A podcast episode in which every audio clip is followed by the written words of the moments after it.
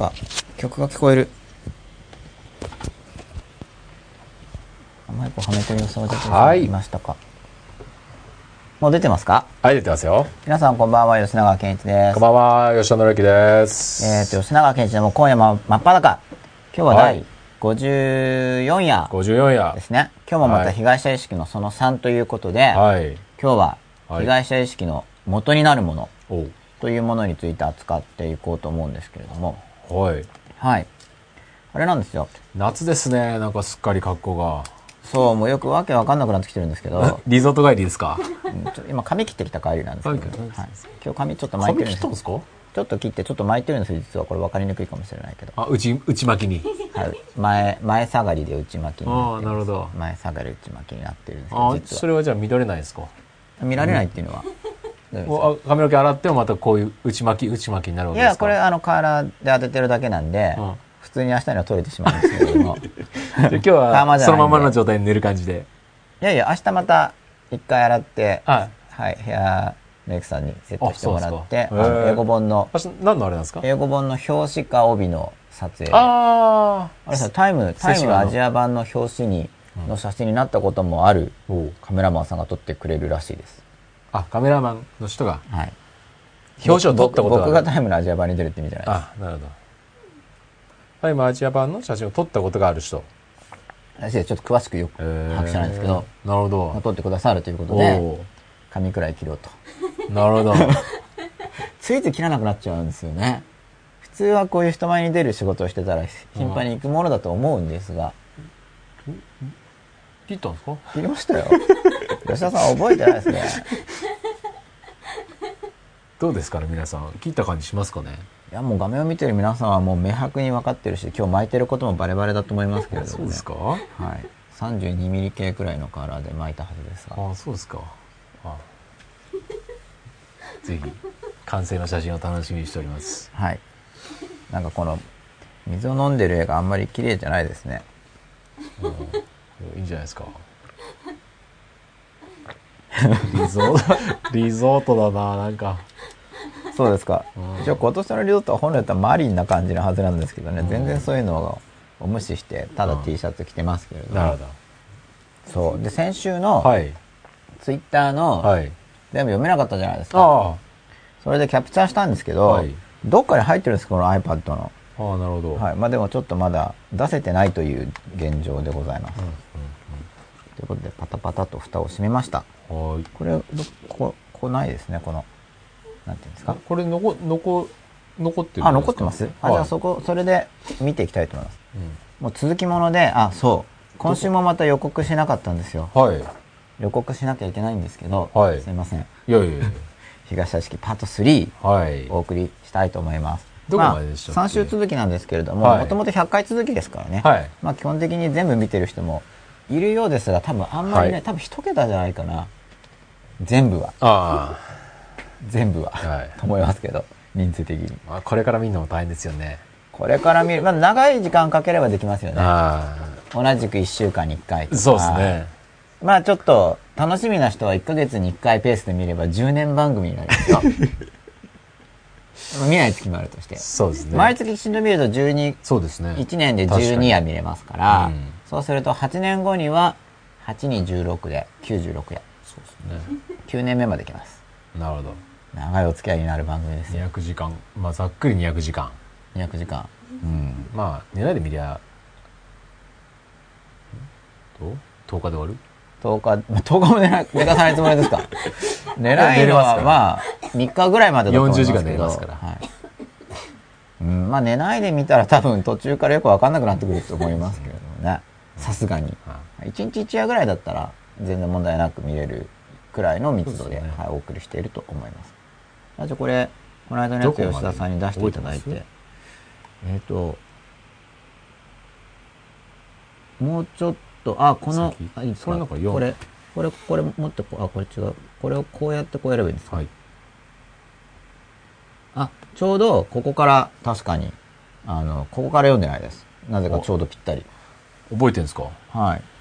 えー先週の、先週の書き込みなんですけれどもね、6日前って書いてあるんですけど、コーヒーミルクナンバーワンさんの自分を変えよう、かっこ真っ裸になると思ってこういう番組を見てたら親に、今のままであなたなんだよと言われて悩んでしまいましたという書き込みなんですけど、まあこれは自分を変えようって思ってたのに、まあ例えばじゃあ真っ裸になって自分を変えていこうって思ってたのに、うん。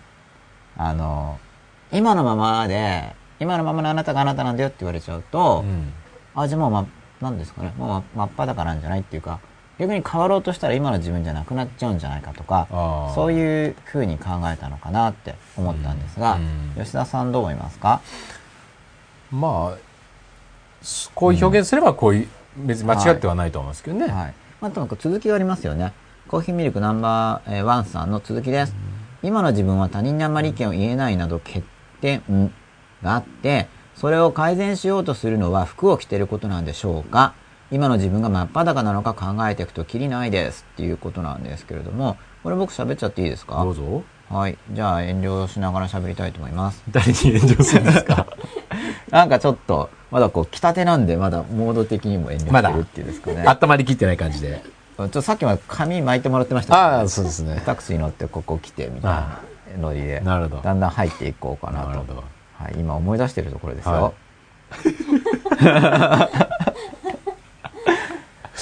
それを改善しようとするのは服を着ていることなんでしょうか。これは改善しようとするときに服を着ていくアプローチと服を脱いでいくアプローチとうん。両方あるっていうことをずっと言っていて、はい。はい。ね、この番組ではもちろん真っ裸っていうのがテーマですから、うん。真っ裸になっていきましょうっていうことをやっているわけなんですけれども、はいまあ、コアとシェルっていう言い方をすれば、中心にコアっていうのがあって、うん。周りにシェルからですよね。うん。コアとシェルっていうのがあるとすれば、その、シェルをこう変えていって、社会生活に適応しようとか、はい。それはもちろん一つのアプローチで、うん。うん重要なんですね、うん。実際に生きていく上では。うん。で、この番組で言ってる真っ裸っていうのは、まあそれも大事なんだけど、そのもう一個上に行こうと。うん。簡単に言えば、うん。もう一個上にこう何が上かというとそのシェルの整合性を高めていくのではなく、うん。まずコアを出していくと。うん。でコアを出していってかつコアも良くしていっちゃおうよ。うん。っていう話なんですよ。はい。だから厳密に言えばあの真っ裸になるだけでいいのかっていう話があるわけです。はい。だから真っ裸になるだけじゃなくてついでに裸をもっと綺麗にしてこようね。うん。っていう話も入っている、はい。でそれをもういさらにはい。まあ、今2つの層の話をして、そのシェルを変えていくっていうアプローチはあるよねと。で、この真っ裸の初めの方の回の頃とかのノウハウで言ってるのは結構そういう面でも入ってるんですよ。うん。ただ、真っ裸っていうのを思考しているのは、シェル、外側を変えて人間関係とかに対処していくアプローチでありながら、同時に真っ裸に近づけるようはない。ノウハウをお話ししてるんですってうんいうような言い方をしてたと思うんですけれども、はい。まあそれもだけど、結構コアの部分を出していくかもしれないけど、うんそこ自体をよく知ってこうよって話が入ってますよね。はい。うん、で、じゃあもう一個深い話って何なのかとか、うん。まあもっと高次元の話って何なのかっていうと、実は、その真っ裸って思ってたけど、その間っていう部分もしっかりやっていって、もっともっと内側を見ていったら、実はすごく綺麗なものがうん。あるんじゃないか。はい。例えば今この背景に出ているもので言ったら、うん。あのすごく奥の方がなんか光ってるうん。ように見えますよね。はい。そういう部分が自分の中にうんあるんじゃないか。はい。っていうようなことを、ただこれ僕、今の僕にとっては想像なんで、うん。ないかもしれないです。うん。僕に言えるのは、その真っ裸にしていって、コアの部分の裸をより良くしていくってアプローチはすごくいいっていうところが言えて、はい。でももしかすると、うん。裸をきれいにすると思ってたけど、そこもまだシェルであって、は実はその奥に初めから綺麗ないうん。裸みたいなものを私たちは持っているうのんかなぐらいですね。はい一応そういう立場は昔からある説なんですよ。うん人間の本質は非常に輝かしい。まあ人間の本質って言わない時もあるんですね、うん人間の本質なんじゃなくて人間の中に神聖、あの神の性質があるうんっていうような議論があったりして、はまあ今の僕からすれば、本当はどっちかわからないとしか言いようがないんですよ。いうんうん、でもしかしたらそうなのかもしれないと。ただ、えっと、コーヒーミルクナンバーワンさんの疑問っていうのは、うん、今のままであなたなんだよって言われて悩んだのは、もちろん今のままで今のコーヒーミルクナンバーワンさんなんだっていうのは、間違いないと思うんですよね。うんトートロジーみたいなもんですよね。はいあなたイコールあなたですう。うんまあ、それはその通りだと思うんですけれども。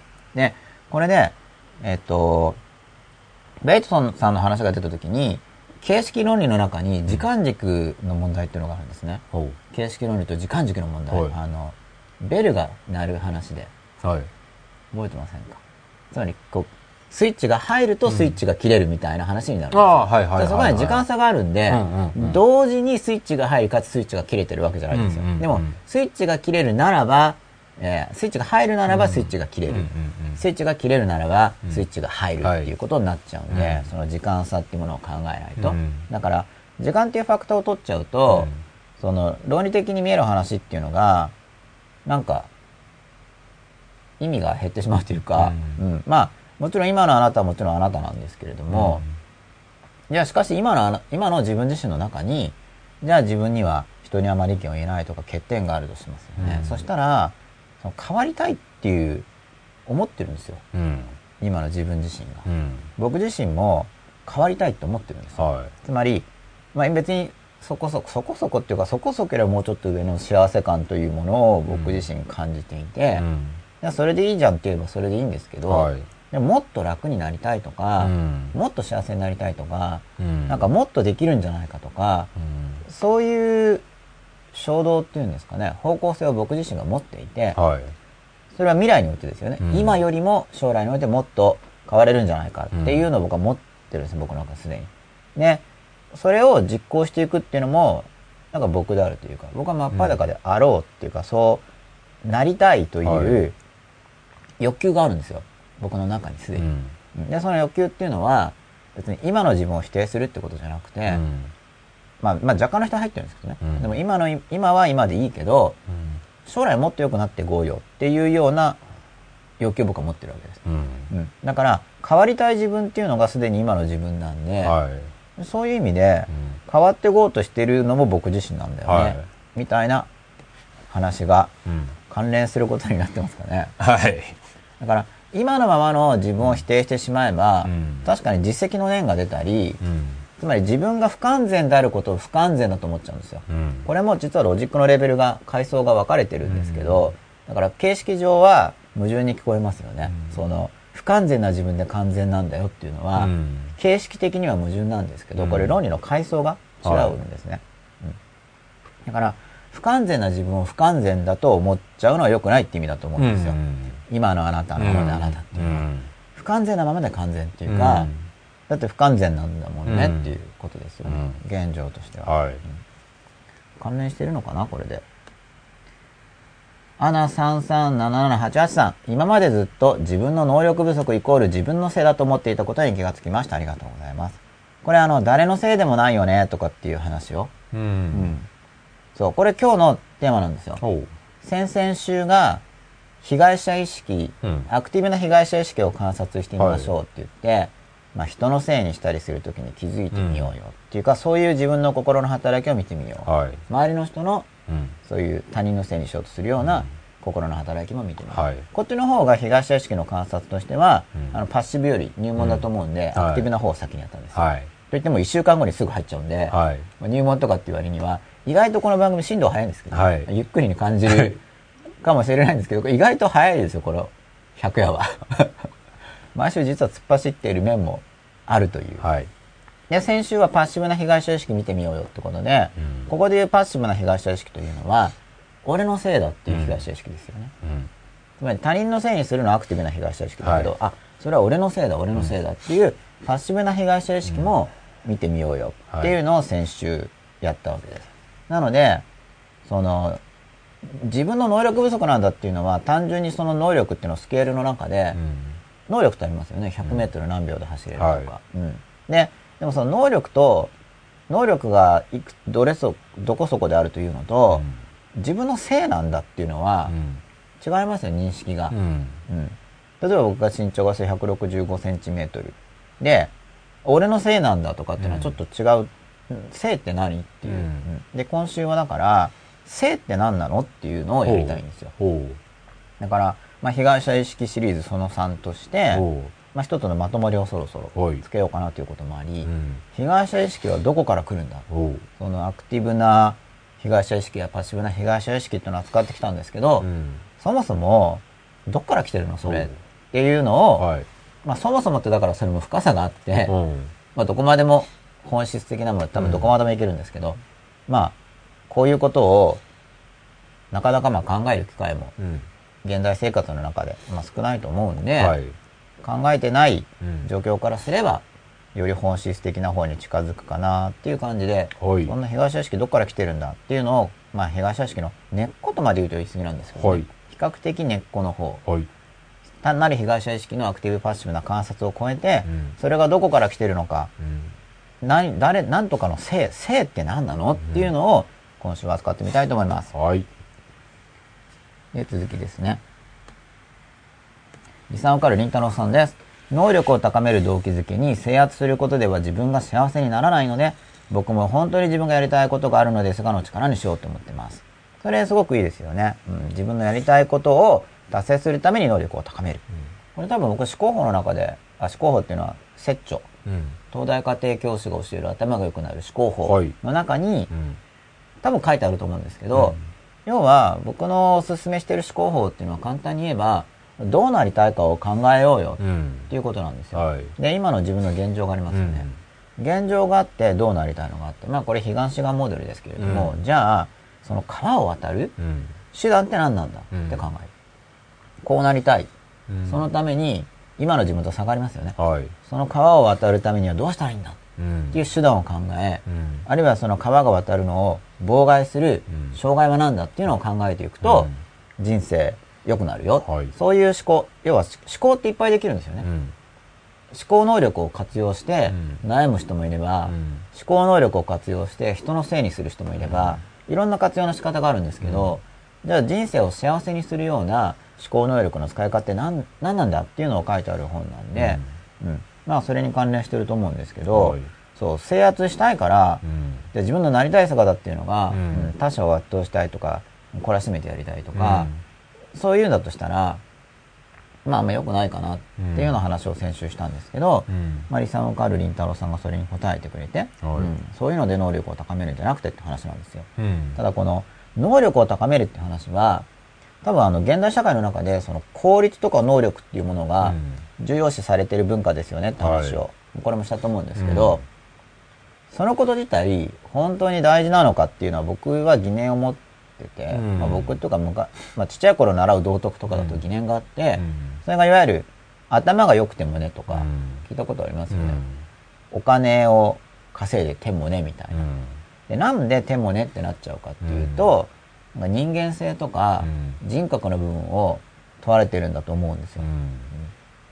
じゃあ良い人格って何なんだとかっていううん。話に発展していくわけなんですけど、はいでその良い人格とは何なんだっていうのとこの真っ裸っていうテーマは、うん。これはだから本当最後の方でぶつかってくる予定なわけですね。うん。そこら辺は扱いたいなと最後の方では。はいうん。ただ真っ裸っていう話をしていないと、良い人格っていうのが結局そのシェルの方で、良い子の仮面をかぶりましょうっね。てなってしまう。うん。初めから言うと、うん。うん。なんでこういう段階を、うん。そうしないとなんか良い人になろうとして、単なるよ良い子ちゃんになるんですよ。うん。で、本人の感覚が、まあ麻痺してるとわかんないんですけど、自分の状態が感じられてくると、これは私じゃないみたいな感じになっちゃうんですよね。うん。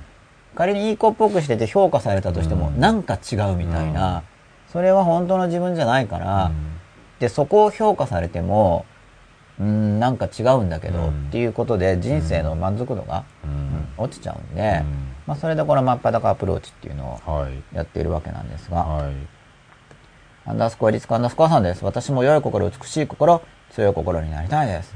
もう僕もなりたいですね。うん良い心、美しい心、強い心を作っていきたいと思います。リスナーからりんたろーさんです。結構自分はいいやつだなと思う時もありますが、たまになんか嫌なやつが寄ってくる。俺もそのレベルなんかなと思う時があるので、そういう沈んだり、ああ、つまんないなと思う時がなくなるといいと思います。そうですね。そういう時を僕も減らしていきたいと思います。まあ僕も、うん、沈んだり、つまんないなと思ったり、退屈だなと思ったり、イライラしたりする時ってあるわけですけど、うん、減らしたいなっていうふうに僕も思ってます。まあ減らすための一環としてこういう番組をやってるんですけどね。リサンカルりんたろーさんの続きです。寄ってきて勉強の邪魔しに来る人をあしらうのが下手だったというのは本当に認めます。お互いのためにならないのになと思ったのですが、案外どっちも邪魔されるという脅迫観念を持っていて、向こうも邪魔しに来るのかなとも思います。そう。これもだから、僕としては、あしらう、まあもちろんあしらい方上手になってほしいんですけど、うんあしらうっていうのは、どういう意味で考えてるかというと、やっぱり、あの、まあ、まずできれば対話、うんうんコミュニケーションをしてほしいんですけど、うん自分の望みを相手に伝えるっていう意味で。ただ相手が聞かない場合もありますよ。うんうんまあそういう時はもう、シャットアウト。遮断ですよね、とりあえず。うんまず、遮断能力を、うん身につける。遮断能力っていうのは、現代人にとってすごく大事で、マインドシェアとかの回でやったと思うんですけど、まあ、特に広告っていうのがえらく侵入的であって、うんどっかにヒットして、相手の心のどっかのスイッチにこう、引っかかって、うんこれに入ってこようとしてくるんで、もう遮断能力を高めないと、やられちゃうんですけどね。まあ広告だけじゃなくて周りの人にも。まあ、遮断能力を高めるっていうアプローチ、ど聞いてくれなければ。でもできれば理解し合った方がいいんで、うんコミュニケーションした方がいいかなと思います。でも相手が聞く耳あるかどうかも、真剣に言わないとわかんないですよね。あの、こっちから。まあそうですね。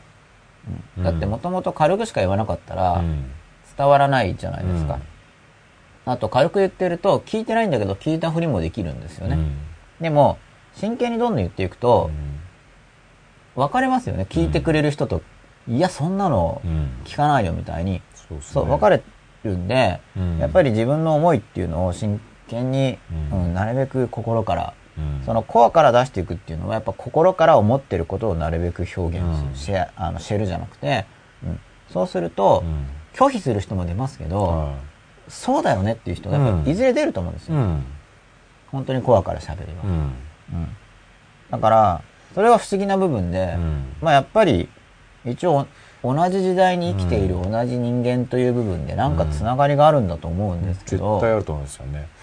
でそこも真っ裸度合いが増してくれば、その確率は確実に上がってくるなとは僕はそう思いますよね。これ逆説的ですよね。うん。っていうのは真っ裸になっていけば、自分の個別性っていうのはよりエッジが立つわけじゃないですか。うん。そうですね。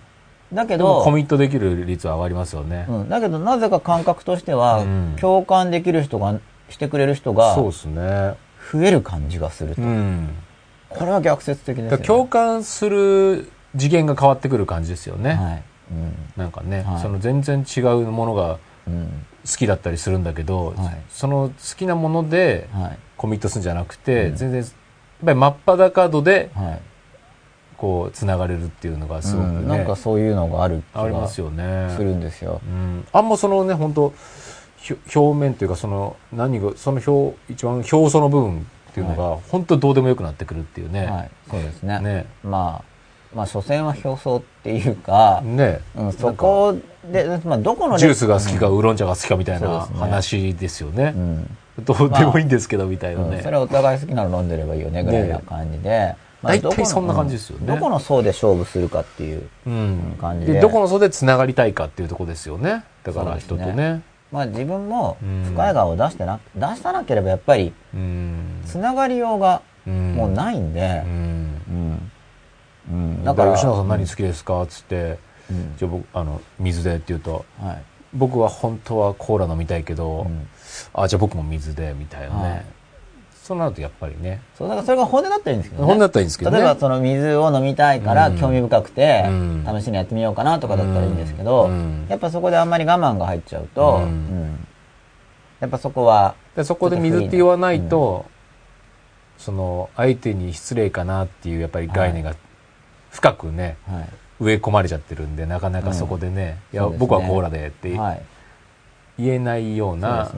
教育を受けてるけれどもで、そこでもし失礼かなっていうんだったら僕の勧めだから明示的に聞くってことですようね。んコーラ飲みたいんですけど、やっぱり吉永さんに合わせて水がいいですか？って聞いてみるとかですね。そうですよねだとまあ根本的にそれを相手が自分が合わせられる立場の時にはい。合わせられて嬉しいかどうかっていうところがね、はい結構判断基準になるかなって気がしますけどね、もうなんかもう対話していって。好きなもの飲んでよって思いますもんねやっぱね,、そうですね。ねうん。やっぱりこう思いを表現していくっていうのかな。やっぱその、合わせて飲むにしても、その合わせて飲むの、合わせるの部分にどんな気持ちが入ってるかでまた、そうですね。そうですよね。いやいや合わせるのが、うん。うんその合わせたいから合わせるのかってそうですいう部ねだか分がやっぱりらそこをね、使い分けるっていうね。うん。やっぱもうそこもコミュニケーションだとうん思うんですけど、うん。そうだからまあ人のあしらい方っていうまああしらうっていうとね悪い表現みたいですけど、で現実にその社会の中で生きていくと、うん。他の人との関わり合いって出てくるんで、うん。そこに上達するっていうのは、うん。やっぱり実際幸せに生きる時大事だと思うんですよね、うん。でそれで特に考え方と違う人とどう接していくかとかそうですね、うんその遮断に対する考え方とか、うん。自分の正当性をどこで確保するかとか、うん。多分大事だと思うんですけど、うん。やっぱりそこら辺もあんまり、うん、あんまり一般的には考えられてないっていうのかな、うん。特に正当性の部分について。うん正当性とは何かっていうのを考えていると、うん。自分の中では正当性があるからあ揺らぎにくくなるんですけど、考えてないと相手の論理にこう振り回されがちになる、つまりそこは向こうがこちらの被害者意識を攻撃してきた時ですよ。うん。つまり自分では軽く、まあ、あまり考えてなく、うん。なんとなく正当的だとうん。思っていたことに対してうん。相手が、いやそれはおかしいようんっていうふうにお前が悪いよって向こうがこっちに言ってきた時うに、ん自分が正当性について考えてると自分の側の言い分があるわけですよね、うん。いや自分はこうだからここは正当性があると思うっていうふうにこううん突っ張りられるんですけどそれがないと、うん。そのパッシブな被害者意識が共鳴しちゃうと、うん。あ俺のせいだってなっちゃうんですね、うん。だからパッシブな被害者意識を、まあ、施策っていう面で守るためには、うん。正当性ってなんだ、うん。うん。っていうのを考えていかなくちゃいけないし、うん。あとえー他者に厳しく自分に甘くじゃなくて逆ですね、うん。他者に甘くて自分に厳しくとかっていう思想を持っている人うん。はやっぱりパッシブな被害者意識がうん。動きやすいですよね、うん。うん。つまり他の人がやるのはいいけど、うん。自分には許さない、そうですね。やってれば当然自分のせいだっていうのはうん。すごく増えるんで、うん。まあ、今日はそこら辺の話をうん。扱っていきたいなとはい。考えております。リサンカルリンタさんさんの続きです。自分が行きたいところには迷惑な奴がいるわけではないので、合わないようにできているので、今は気持ちが落ち着いています。これは排除が少しできてきてるってことですね。で、あ、みんな先週の終わりで、はいえー、ピチオジさんさんお疲れ様でした。ありがとうございます。お疲れ様でした。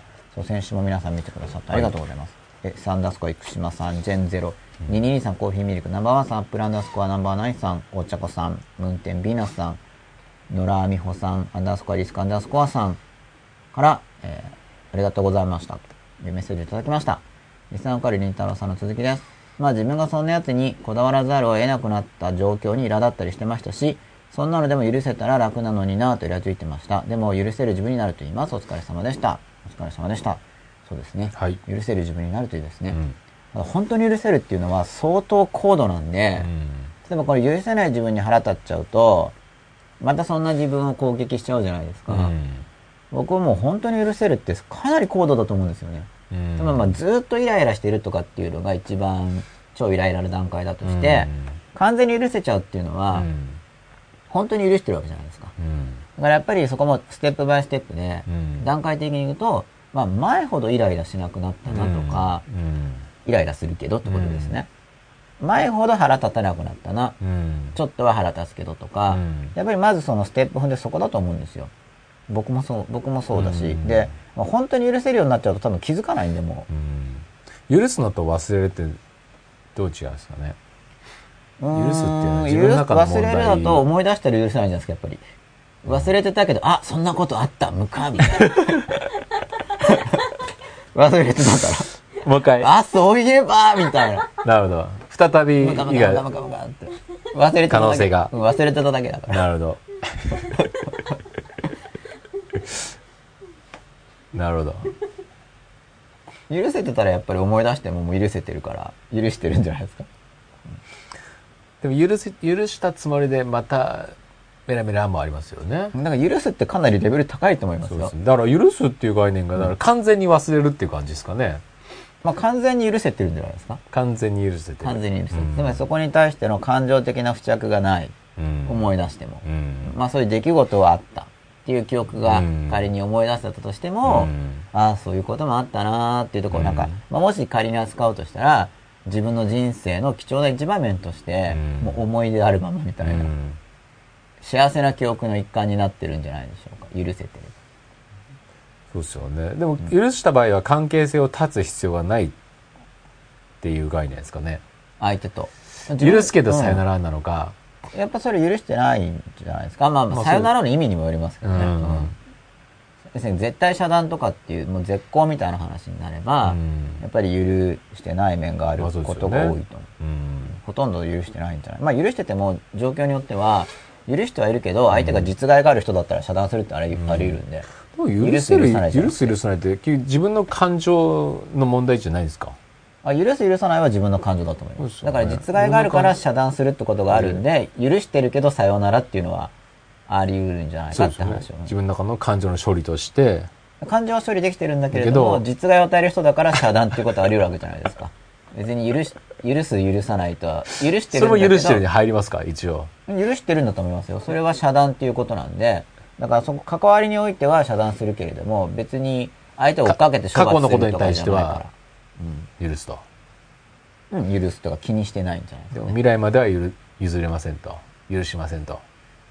まあそうですね、許しませんの言葉の意味なんですけど、その感情的に怒るっていう意味の、うん、許すっていうことであれば許許あ許さないってことじゃないんだけれども、その自分の人生の障害になる行為に対しては対策を打つっていう意味では、対策を打つ。そう、それを許さないとうん。いうこともできると思います。うんただこの許せる人になろうとかっていう話の時は、多分その感情の話の方だと思うんで、うん。うん、おそらくは。そうですよね。自分自身の方ですよね。そう。あ、これ今日ですね、今度は。そうですね。さあ、じゃあ気持ちを切り替えて、はいはい今日のツイッターに入りました。はい。アップアンダースコアナンバーナインさん、こんばんは。よろしくお願いします。よろしくお願いします。よろしくお願いします。エースアンダースコア生島さん、今夜もよろしくお願いします。よろしくお願いしますもう40分前なんですね。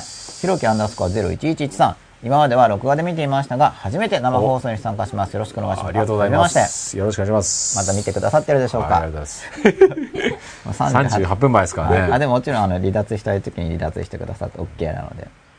コーヒーミルクナンバーワンさんです。こんばんは。よろしくお願いします。よろしくお願いします。本物さんって吉田さんですか？あ、そうです、そうです。もうしばらくお待ちください。これはい僕が来てないから。そうです、そうですそうです。待ち遠しい水曜日やってきな。これ繋いでくだ、繋いでくださってたんですね。はい。今夜もよろしくお願いいたします。お茶子さん、今夜もよろしくお願いします。よろしくお願いしますジェン0222さん、こんばんは。よろしくお願いします。よろしくお願いしますす。アンダースコアリスクアンダースコアさん、こんばんは。よろしくお願いします。よろしくお願いします。新メッセージ数4。あ、じゃあこれこっちにも出てますかね。はいじゃじゃん。もう出てる。リサン受かるりんたろうさんです。3連続ですね。こんばんは。かっこつけてたら結局コアが何なのかわかんないから、コアが綺麗かどうかもわかんないんで、無意識に見ないようにしたり、出して悪く言われて抑圧しましてしまったという被害者意識を持つこともあり得ると思います。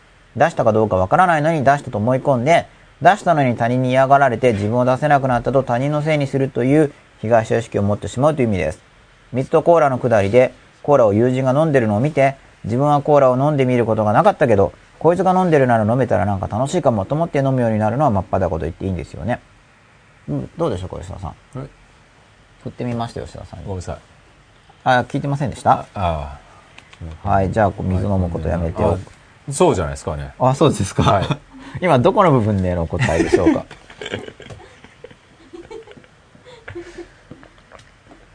あ自分がこう、自分がやりたいようにやればいいわけですよ。うん、って僕も思いますね、うんで。やりたいようにやったら拒否されるとか否定されるってこともあるんですよ、もちろん。うん、で、そこでまたどうするかなんで、で、この前半部分の、まあ、格好つけてたら結局はが何なのか分かんないってその通りだと思うんですね。うんで、僕も、えー大学に入りたての頃、はい。入りたての頃っていうのは僕学年で言うと1学年長くいたりしたんで、一応入りたての頃っていう表現に、2年生とか言うと2年生何年もやってたりするから、あ、そうなんですか。入りたての頃っていう表現はそういう意味ではい。言ってる、使ってみたんですけど、はい入りたての頃に、はい。もし実力勝負をしようと思ったら、自分はとてつもなくゼロに限りなく近いとかって思ったんですよ。ほう。何人での実力ですか？いやもうこう抽象的な意味で、結局だから力がありそうになんか見せてしまうんですね。格好をつけるって言っていいと思うんですけど。はいはいはうん、実際の実力よりもみ見せてし、みうん。なんだ見せようとしてしまう、まあ、虚栄心なんですけどね、うん。おそらく、い。うん。そういう働きが自分にあるなって思ったわけ。です、まあ中学校とか高校だったら誰でもね、うん。ありますよね。まあ大学もあるでしょうね、学生の時はね。いまだにあると思うんですけど、うん。でその時、まあ、それ大学入りたての頃ですよね、うん。じゃあそのまんまの実力っていう話をしたとしたら、もう怖くなるぐらいゼロに近いっうん。ていう感覚を覚えたんですよ、はい。でまあ、大学入った後なんで一応東大理さんとかには受かってるわけじゃないですか。うんそうすると、理さんに受かってるんだから能力あるよっていう人もいると思うんですよ。うん。でもなんかそれがだから虚栄な感じ？うん。まあ、東大理さんの中に入ったら全員東大理さん受かってますからね。またそういうのともそうじゃないですかそういうんじゃなくて、だから、東大理んさん同士は何で、こう、お互いを見合うんですか？いや、一応。で東大理さん離れれば、うんあ、東大理さんですか？みたいな話になるわけじゃないですか。はい。でも東大理さん行けば、うん。全員東大東大理さんなわけじゃないですか。はい。何でこう差異をつけるんですか？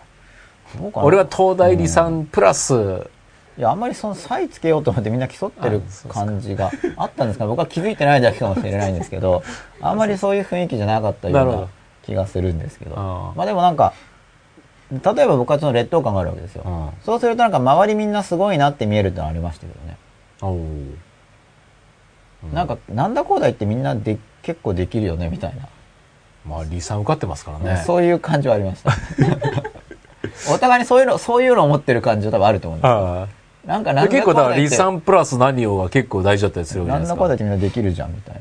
うんだからだからそのプラスアルファで俺の方ができるとかできないとか、なんかあんまりそういう競い合ったような記憶がないというか、うん。うんまあ僕がそのレースに参加してなかった可能性もあるんですけど、でもあんまそんな雰囲気なかった感じしますけどおね。ー誤解してたらごめんなさいなんですけど。だからそ、そこにただ、だから、周り中離散だからっていうことじゃなくて、じゃなくて。うん、やっぱり、なんだろう、学問としてきちんとつ掴んでないなっていう、まあ、結局、ご大学合格とかって他者からのお墨付きじゃないですか。うん。合格をもらうっていうのは。まあそうですね。でそれはもちろん嬉しいし、うん自己評価も上がったんですよ。うん。合格したことによって、はい。自信が増したのは感じたんですよ。うん。それは。はでもだけい。ど、やっぱ、だから何なのっていうのが、これでも僕の、その、生育歴に関連があるかもしれないんですけど、結局ちっちゃい頃に周囲からのインプットで、勉強ができたからってねとか、いい大学に行ったってみたいな話を結構インプットされてたんです、僕は。それがなんか例えばちっちゃい頃から、うん。なんか東大行ったらすっごいすごいみたいな話が、うん。もし周りがずっと言ってたら違うかもしれないけど、うん。そういう話を聞いてたんで、は多分それが僕の中にすごくの今でも残ってるんですよ、うん。当時はもっと残ってい。て、で確かに、まあ受かったからってそんな自分が変わるんですかって言ったら、まあ変わってないわけです、実感としては。それは自尊心も上がったけど、そこで能力が別にボンって上がったわけじゃないですよね。能力は連続性があるわけじゃないですか。で、そうした時に、いや、俺は何なんだみたいな話があって、じゃあ、そういう大学合格とかっていうのを一切言わないでうん。出て行った時にどう評価されるのかなとか、そういうのいろいろこう考え始めて、で、結局じゃあ、なんか、取るに足らない存在だよな、みたいな感じで、で、その、虚栄心みたいなものをなくした時に、実際に自分の実力ってどうかなと思ったら、もう本当ビビるくらいゼロに近いと思ったんですよ。それ実感があったんですよ。で、なるべくその虚栄心をなくしていかないと、このゼロに近いなっていう恐れから脱することができないぞって考えたんですおね。ーそれがさっきの、この格好つけてたらっていう話につながってると思うんですよなるほど。そういう、で、でも格好つけないことも怖いんですよ。うん。格好つけなかったらもう、本当僕の当時の感覚としてもうん、血を這うような、あもうほ、まあ、ゼロじゃないと思うんですけどね、うん。もう0.00いくつみたいな、うん。もう本当に地面ギリギリ、地面が低いって例えで、天が高いっていう例えで、地面ギリギリレベルの低空飛行な人間だなって自己評価だったんで、怖いわけですよ。でも、怖いけど、その0.001から始めて、うん。そこから積んでいかないと、この怖さからは一生出れないんじゃないかなって思って、で、なるべく、まあだから、当時は真っ裸という単語じゃなかったんですけど、その、虚栄ではなく、自分の力を出していく方に切り替えていかなくてと、まあだからまあ自分のためですけどね、そうしないとこの怖さからは逃げられないと思ったから。うん。で、今はじゃあ、じゃあその虚栄っていうのを取っ払った時にどうかって言ったら、まあ今も低いとは思うけど、当時はもう本当ゼロ、ほぼゼロぐらいなるほの感覚ど。今ほぼゼロじゃないんですよ。うん。あの、ありとるって感じなんですよ。うんうんうんうん。なるほど。当時はもうその、あがないバージョンなんですよ。なんかもう、うんないって感じ。うん。今も自分の実力なんてちっぽけなものだなとは思うんだけど、うんでもなんかうん、ある感があるんです、一応。うん。そそれはなんかまだ許容はあるけど、うん許容を減らそうと思ってそこから20年ぐらい生きてきているから、それも徐々に減るんですよね、うんその結果やっぱり少し蓄積されあて上昇したんだなって思える、だから生き抜く力が上がった気がすうんうんるんです、でも本当大学入りたての頃ってうん。これ許容取ったらあゼロだよなみたいうんな感じでした。今ゼロゼロではないです今は感覚は。ああでも私今の話で特に男は肉体的なこう強さであったりとかっていうことに対しての、はい。まあ、特に若い頃っていうのは、憧れであったりとかコンプレックスであったりっていうのは結構強いじゃないですか。はい。で確かに僕も20大学4年生の時に、やっはいぱり特に僕はだからその肉体的な弱さ、じゃあいろいろ喋ってるけど、はい。じゃあそこで誰かが殴りかかってきたらその話をずっと続けられるのかお前みたいなのははい。ずーっと多分確かにありましたね。疑問っていうかテーマとして、ありましたね。で、22ではい、極真空手を始めました。から、そその時に。あやっぱりそこをクリアしないといけない乗り越えるために。そうそうそう。一回そっち行かないと、はもうずそこへのそこが多分そうそう同じようにずっと気になってて、はい。何を喋ってもな要するに大体偉そうなこと言い出すわけじゃないですか、うん。少しずつ。いはい。でところでお前それでそんなこと言ってるけど「おい」って言われたら「すいません」とか言うんだろうみたいな、はい。常に自分にツッコミが入るみたいな状況は確かにありましたね。なるほど。うん僕もそれはあったかな、まあなんかね。僕は肉体的な部分は結構抑圧されてて、うん。まあこれも前ちょっと言いましたけど、うん。体作りもうん。まあ無理しない程度にうん。またこれからやっていこうと思ってるんですよね、うん。つまりまあそういう欲求はあるんだけど、うん。肉体的な能力を高めたいと、うん。その欲求自体が結構抑圧されてた感じなんですよ、うん僕は、うんまあだから勉強にエネルギー向けられたっていう面もあると思うんですけど、うんいやでもやっぱり肉体的にもうん。強くなりたいよねとかっていうのは最近やっぱりうん。より再確認してることなんですね。うん。ででもそれなのになんでそうじゃないのかっていうのはまあその特に父父親との関係とかが反映されてるなと最近自分では思ってるんですけど、うん。もうそれも僕も乗り越えたいと思ってるんで、うん。うん。まあみんないろいろテーマを抱えてるなそみたいな。話になるんですけど、うん。やっぱ格好つけてたら確かに結局コアもわかんないんで、うん。コアが綺麗からもわかんない。その通りだと思うんですよ。うん。で、うん。まあ、だからやっぱ出してった方がいい。とまあもちろんそうっすようん。ね。そのこの場では出すべきじゃないよねっていう時に、まあ、うんそこも結局バランスなんですけど、うん。この場で出す時出すべきじゃないというのがあまりあまりにも出すべきじゃない時には出さない方がいいと思うんですけど、ちょっとした挑戦ぐらいの時ですよね、うん。そういう時は出していった方が、うん。うんいいかなと思う。でじで他人に嫌がられることはうん。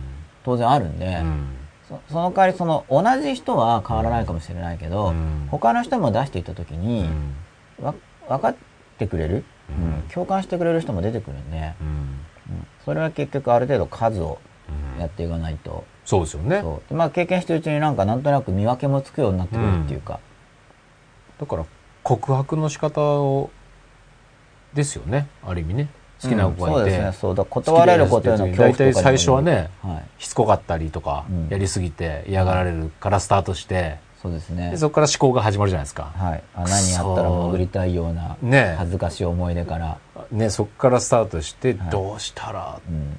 だから多分全部そういうアプローチなんだろうなって気がしますよね。うん。でやっぱりやんないとね、出していかないと結局、やれば学んできますからね。そこの成長ははい。永遠にないですからね。うんやっぱ経験から学ぶって大事だと思うんで、うんまあ、それでドイツの子にアプローチしてるうちに上手になることもあるだろうしそうですねまあ、本当に拒否られて次行って 次行って次行ってって言ってまあそこもね、わかりますよね。だんだんやっぱ無理な無理なんだと。上達しますしね そうそうそうそうそでもそれ経験しないと、う。うん。もう失敗も成功もないからデータがないですよねまあ想像してるだけだったら。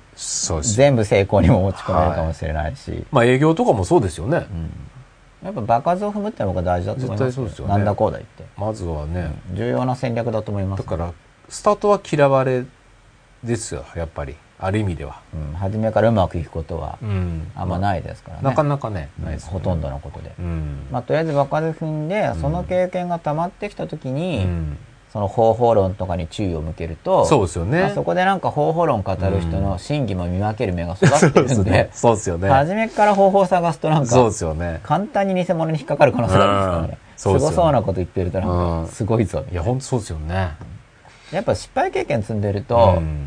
結構偽物見分けやすくなるとい思うんですよ。やそうですよね。それはないだろうみたいな。うん。っていうか、こいつ逆に経験ないなみたいな、うん妄想を語ってるぞみたいなのが見えるようになると思うんで、まあいろいろ経験するのは大事だと思う。うん。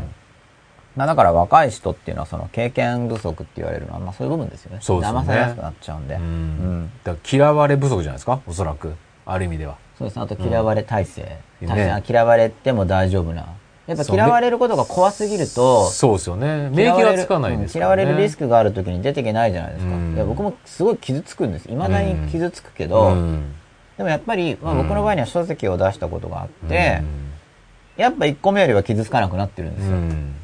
今これで。うんそうですよね。うん。で、例えば今、英語の本書いてますけど、うんまあ今日ちょっとロジカルの調整で、じゃあ書いてあることが論理的であるほどいいのかっていうと、やっぱそうでもない。うんまあちょっと直しが入ってきた時に論理性が逆に減ってたりする時もあって、うん。やっぱ響くかどうかだから、あんまり完全に論理的にしちゃうと、うん逆に今度響かなくなっちゃったりもするわけですよね。うんでもじゃあ、おかしいじゃんって突っ込まれると多分傷つくんですよ、やっぱり。いうんや、そこは一応分かってたんだけど、みたいに言いたくなるわけですよ。言い訳っぽい感じで。うん でもそれをあえて、あえてそうしたんだけどっていうのうんを言いたくなっちゃうみたいな。説明したくなっちゃうみたいな。そう、でも説明できないじゃないですか、あんまり。結そうですよね局、思われてんだろうな、みたいな思うぐらいで。で、なんか、傷つくわけですよ。うん。だけど、それも初めの頃に比べれば、ぐっと、うん。うん。慣れ、これ慣れですね。うん場数を踏んできている。うんまあ、しかし、やはり、うん。良きことをしている面もあると。うん。まあ、結局誰に向けて発するかなんで、まあ、だけどなるべく厳密な発言っていうのもそのうちしてみたいなとは思ってるんですよ、うんうんでもそれはだからでも発信するのもすごい手間かかるんでそうすると。うん。遂行に次ぐ遂行みたいな、うん。うん。でおそらく出来方もやっぱわけわかんなくなるなっていうのもわかります、あ厳密さを狙うと、うん。うん意味わかんない。何言ってんのみたいに多分なっちゃうとは思うんで、うん。想像と破壊ですね。あまあそれはいつもやっぱり変わ本当自分を変えていくち変えていく力変えていく行動っていうのはすごい重要ですよね。うん、自分を変えていく。まあ僕の中では真っ裸に近づくとしては、うん殻を脱ぎ捨てていくっていう感じなんですよね。まあそうですね。殻を脱ぎ捨てていく。うん。殻いらないじゃん。自然的に変わってきますもんね。そうするとね。そう。で、真っ裸の部分もコアも良くしたいって気持ちがだから出てくるんですよ。うん結局、不思議なんですけどね、うんシェルの部分をきれいにするんだったら、うんコアを整えればいいじゃんって話じゃないですか。うん、そうですね。でもなんかそういかないんですね、気持ちが。うんシェルを整える方が楽なんですよ。そのうん訪問の部分はこう隠しておいて。そうですね。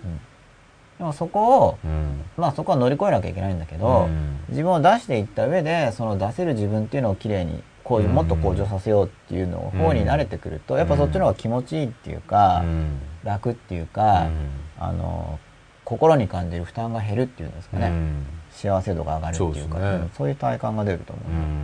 うんまあ体感を僕は重視してるんですよ。そうですね。実感。うん幸せになったなっていう、うんこう、実感。うんうん実感が出ることが大事うんだと思ってるんで、で、水と甲羅の下り云々のことなんですが、ああ、だから、こいつが飲んでるの飲めたらなんか楽しいかもって思って飲むようになるのは別に真っ裸と言っていいんじゃないですか。本当にそう思ってるわけだから。うんうんそれを相手に向かって表現してもいいと思うし、うん俺も飲んでみようと思うみたいな感じで。うんでこれで今ツイッター終わってるのかな？はい。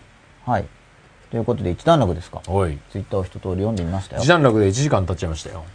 いやーなんかいいんじゃないですか？はい一段落で1時間で構成としては。大丈夫ですか？あ今、これ休み時間に入毎回休み時間に毎回入るわけじゃないですね。次回からこう1時間ずれずれになりませんか？いや、ずれてないですよ。もうこれで、はい、今週の、もう今週、1時間で今週のつながるぞというのを考えながら、はい。お話ししてましたし、大丈夫だと思います。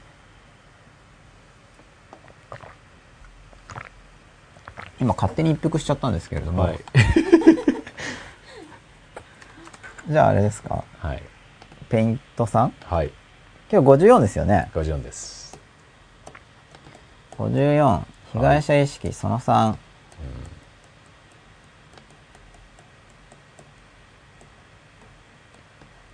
まあ今日はその被害者意識の根っこの部分ですよね。読めませんね。これ意図的ですか？半分以下ぐらい意図的ですなるね。ほど。被害者意識、だ今日論じたいのが、はい。まあどこから来るのか。それって。はい。で結局、先週と先々週でパッシブな被害者意識とかアクティブな被害者意識っていうのをやってきましたけど、はい。結局僕が言わんとしてることっていうか、まあ、僕の主張ですけどね、うんはいや被害者意識ないなくていいじゃんっていう話ですよね、うん被害者意識ない方がいいんじゃないの、っうんていうことを言ってるわけなんですけど、はまあ、だから別の言い方をすれば言葉で言うならば誰のせいでもないよねってう。いうん言葉なんですよ、うん。アクティブなのは他人のせいですよね、パッシブなのは自分のせいですよね、それらを否定するとすればうん。はい。誰のせいでもないよねっていううん。ことを言おうとしてるわけですうん。僕が言おうとしてる、うん。で誰のせいでもないよねっていう話の元になってるのがなんかそもそもなんでなんなんで何かのせいにしたいのって話があるんですよ、その今日の被害者意識がどこから来るのかって話でうん。そうなんかこれそういえばいろいろ話した後に言おうと思ってたんですけど、うん。今いきなり結論言っちゃってますけど。はい。これは話が終わるようになんですよね、はい。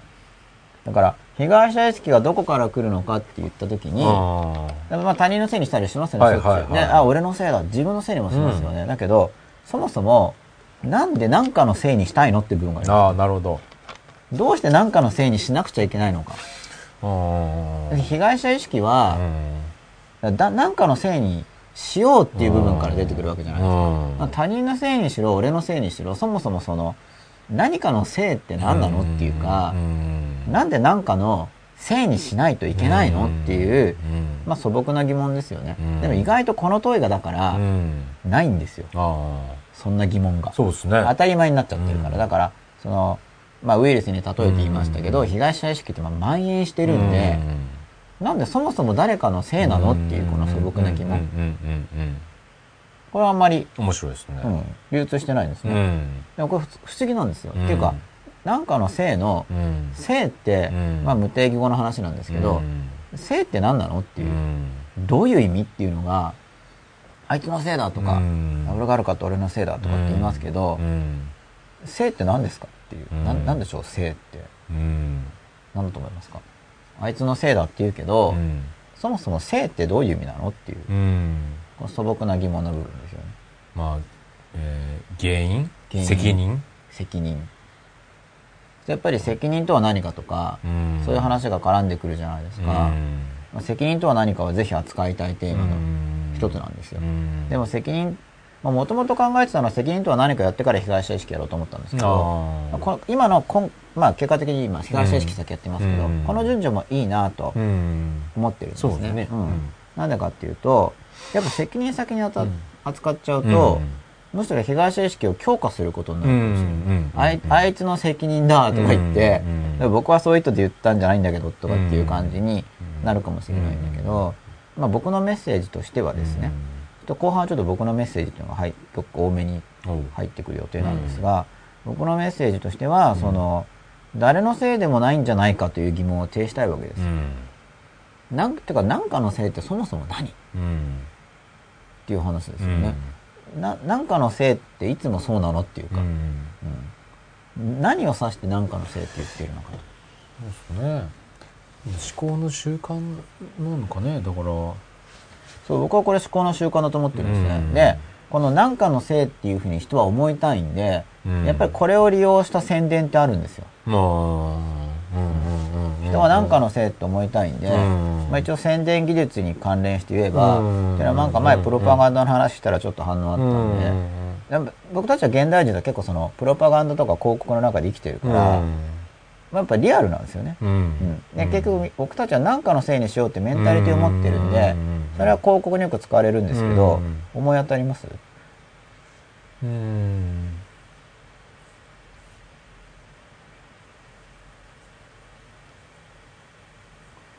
これはちょっと応用になっちゃうんですけど、うん。こういうメンタリティをどうやって使って広告するかっていうと、なんかその1個の有効成分とかにフォーカスしますよね、も物を売るとき。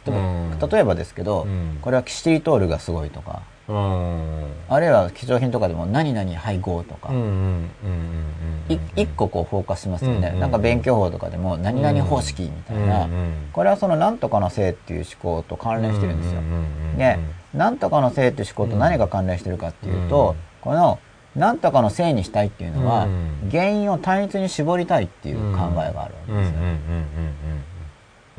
ああれだけのせいだっていう、うん落ち着くんです気持ち気持ちが。あいつのせいだとか、うん俺のせいだとか、その、原因を一箇所にすると、落ち着いちゃうんですよ、うん気持ちが。うんまあだから太るのは砂糖のせいだとかそう砂糖って言って1個なんで、うんまあ単純ですよね、1個だから。落ち着くんですよ。じゃあシュガーレスだとはい。非常にシンプルな。うん。でそれぐらいだとノンオイルだと。うん、響くわけですうん。ね。だからコレステロールが悪いんだ、みたいな。うんうんあ、そうなんだ、みたいな感じで。うんで、要は、で、これ、ロジックじゃないんうん。で、1個だと反応するんですようん。ね、人って。うん。だから、その悪役とかがあって、うん。あいつのせいなんだとかって連呼するとみんながなびいて、あいつのせいだっていう、まあ、魔女狩りみたいな、うん。そういうのになったり、うん。あそう、論理ないですよね。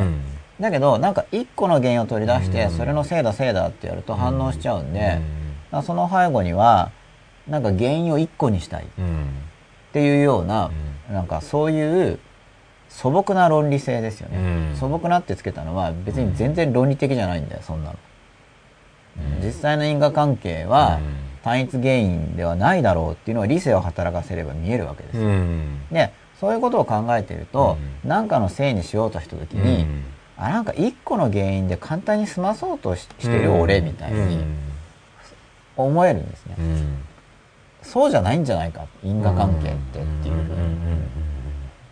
でもまあ人間は一個のにしたいから、なんかすごい、まあそれが受けるんですよね。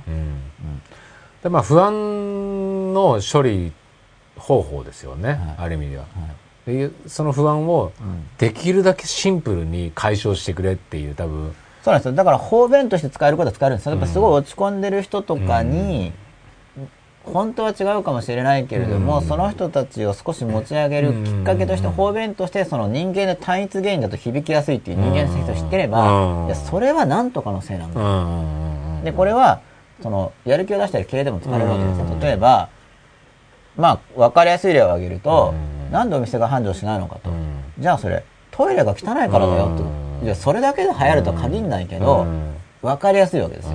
じゃあトイレ掃除をしっかりしようよみたいな。で、それさえすればうまくいくから。うんで、それさえすればうまくいくっていうのは本当じゃないかもしれないけどうん、あ、そうなんだみたいにうん。で、その一個の原因っていうのが、しかも、まあ、まだトイレ掃除だったらお客様とかが使うんだったら、うんそこに実際に因果関係もあると思うんですけど、因果関係なくてもいいんですよ。一個の原因を人を求めてるって心理を持ってるんで、うん。まあ、悪徳商法なんかそれをついてきて、まあなんかわかんないけど、例えば、えー先祖の祭り方のどこそこがおかしいみたいな。で、要は言ってることは、その一個の原因からいろいろ出てきてるんですよ、みたいな話。それのせいなんですよ、とだからそこ直せばいいからね、うん。っていうと、まあ響く人が出てくるわけですよね。うん。なんで、まあ響く人が出てくるから悪用する人もいるんだけど、当然僕が今こういう話をしてるのは悪用してほしいから言ってるのではなく、やるなら全用しようよねっていうことなんですけどね。つまり、その、元々の因果関係を一生懸命述べようとしても、多分ポカンとされるだろうなとか。で、もちろん自分だって因果関係なんて分かりきらないわけで、それ複雑なものじゃないですか。全部原因と結果って入り組んでるんだから、そんなの解き切ることはできないけど、でも自分なりに把握してるモデルを言おうとしても、それもちょっと無理そう。っていう時に、でも相手の人生良くしたい時に、絞って一個に。で、一個に絞るとかなり多くの人に響くんで、うんうんっていうやり方あると思うんですよ。なるほど。まあだから有効成分歌って飲ませるんだとしたら、うん。じゃあ今の医学の中でうん、これこれこういろいろ配合していろいろ複雑なこと考えて、これうんといいと思うんだけどってのができた時に、そんな複雑な話されたってみんななんかうん。ポカーンなわけですよ。でそういう時になんか、とりあえず一個なんか成分取り出して、うん。これが新成分でうん。特許ですごいんですとかっていうと、多くの人が響きますよね。そうねそういう話なんですよ。ブルーベリーは目にいいみたいな。はい。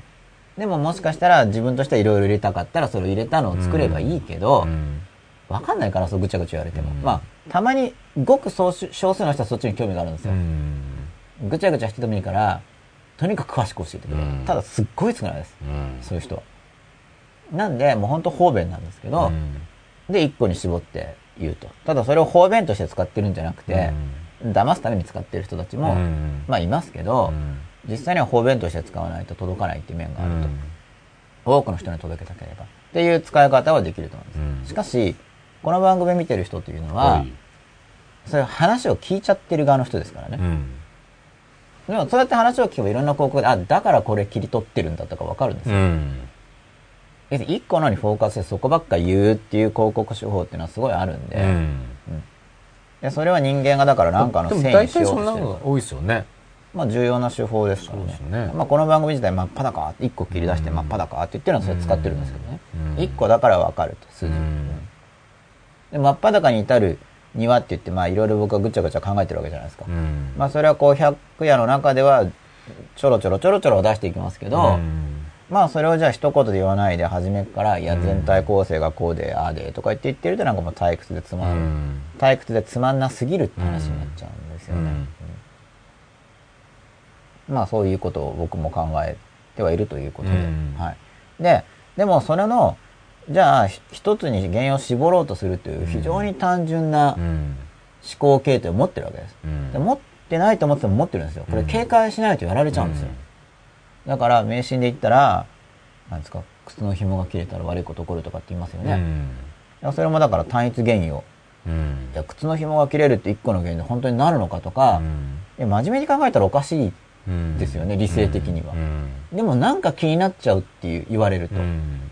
そういうなんか一個に原因絞られると弱いんだ人間はっていうことですようね、ん。論理性いらないんですよ。うん本当ないですよねあの、うん。靴の紐が切れるとか、いうん。やそれ古くなったでしょとかって言っても、うん。なんかでも縁起がとかって話になりますよね、うん。でもそれもだから似て非なるで、いや、うん。もともとの縁起っていうのは、縁、縁起の話っていうのは単一原因の話じゃないのを縁起って言ってると思うんだけどとかっていうと聞いてもらえないんですよ。う。ん。もともとの縁起論ってそうですよね。うん。そうあそのその一個の原因じゃなくて、物事って全部いろいろ連なってるよ。あっていう教えのはずだったのにいつの間にか縁起が悪いからっていうのはうん靴の紐が切れたんだよとかっていや、うん。そっちじゃ逆、ば真逆だと思うんだけどみたいな話になってってるわけですよ、ん。俗化することによって。でそこでなんかとうとうと縁起とはとかっていうと、うん。こいつうるさいねってなるじゃないですか。うん。うん。ですねはい、だでもなん。か、その、本当はおかしいのに、うん。原因を一個に絞ると、そん。な気がしちゃうといううん性質を、なんか人間は心理的に持ってる。うん。っていうふうに思って、で、僕はそれは、まあ、ある意味便利だけど、結構欠点かなっていう、ちょっとバグっぽい。うん。まあ、バグっぽいっていうのは、うん。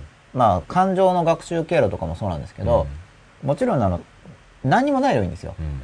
その思考能力とかを使わないで生きていくときには、うん。とりあえずこれ原因なんじゃないかって絞ってやっていくっていうのは単純なモデルで実用性あると思うんだけど、でも、みんな例えば学校教育とか受けて、もうちょっと考えれますよね、いくらなんでも。うんそれよりは、もっと利口だと思うんですよ、みんな理性を働かせれば。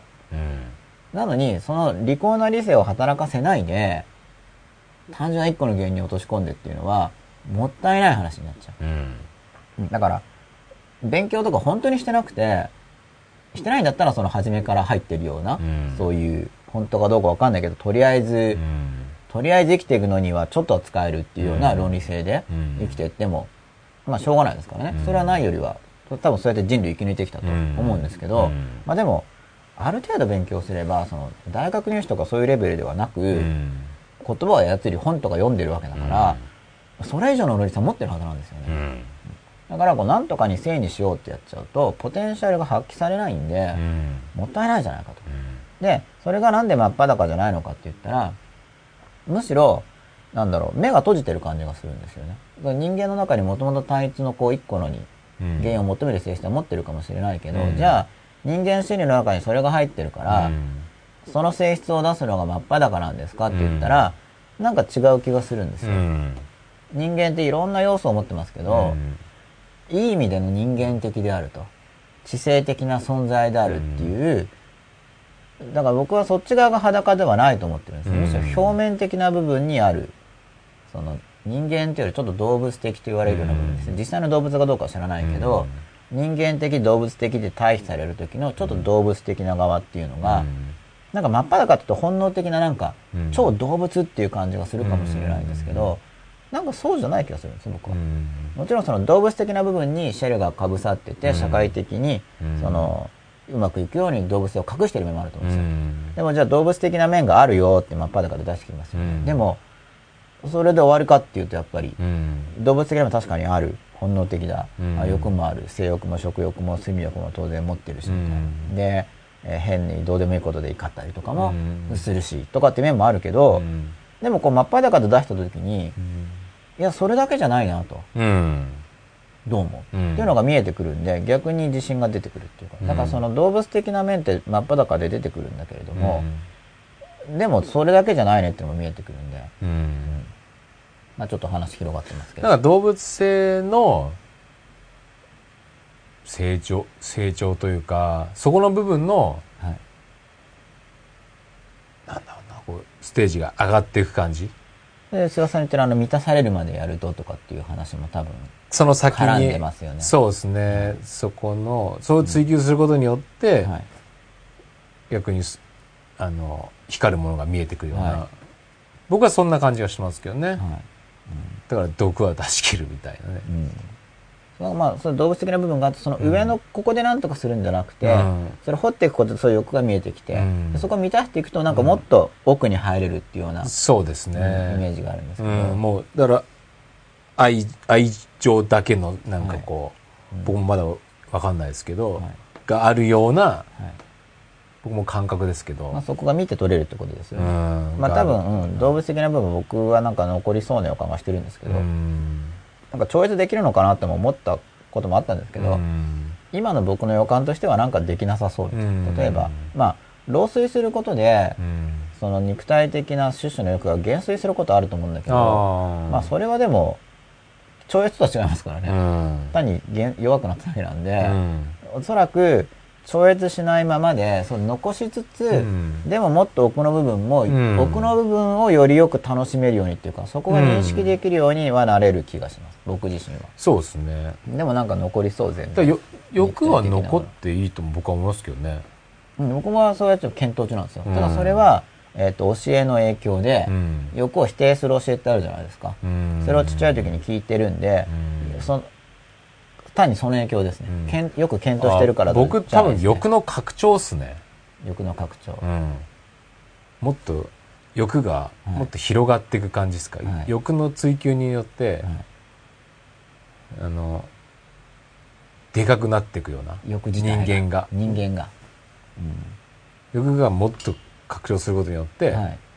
人間性が高まるような気がしますけどね、うん。僕もそんな感じはしてます、うん。だから欲を追求するって言っても、まあ、もちろん人間性を高めようみたいな、うん。ちょっと方向感覚も持ちながらうん。やってる感じだとは思うんですけど、うん。どこかには。個人的な欲求を高めると多分社会性が増してくる部分があるじゃないですか、おそらく。うん。まあ、あと現実的にきちんと叶えようと思ったらっていううん。部分が出てきますよね,、そうですね。結局みんなに支持されなければ、うんまあ、叶えるったってそんなには叶わないと思うんでそうですね。うん。まあ、ちょっと拡散してますけど、はい話が、はい。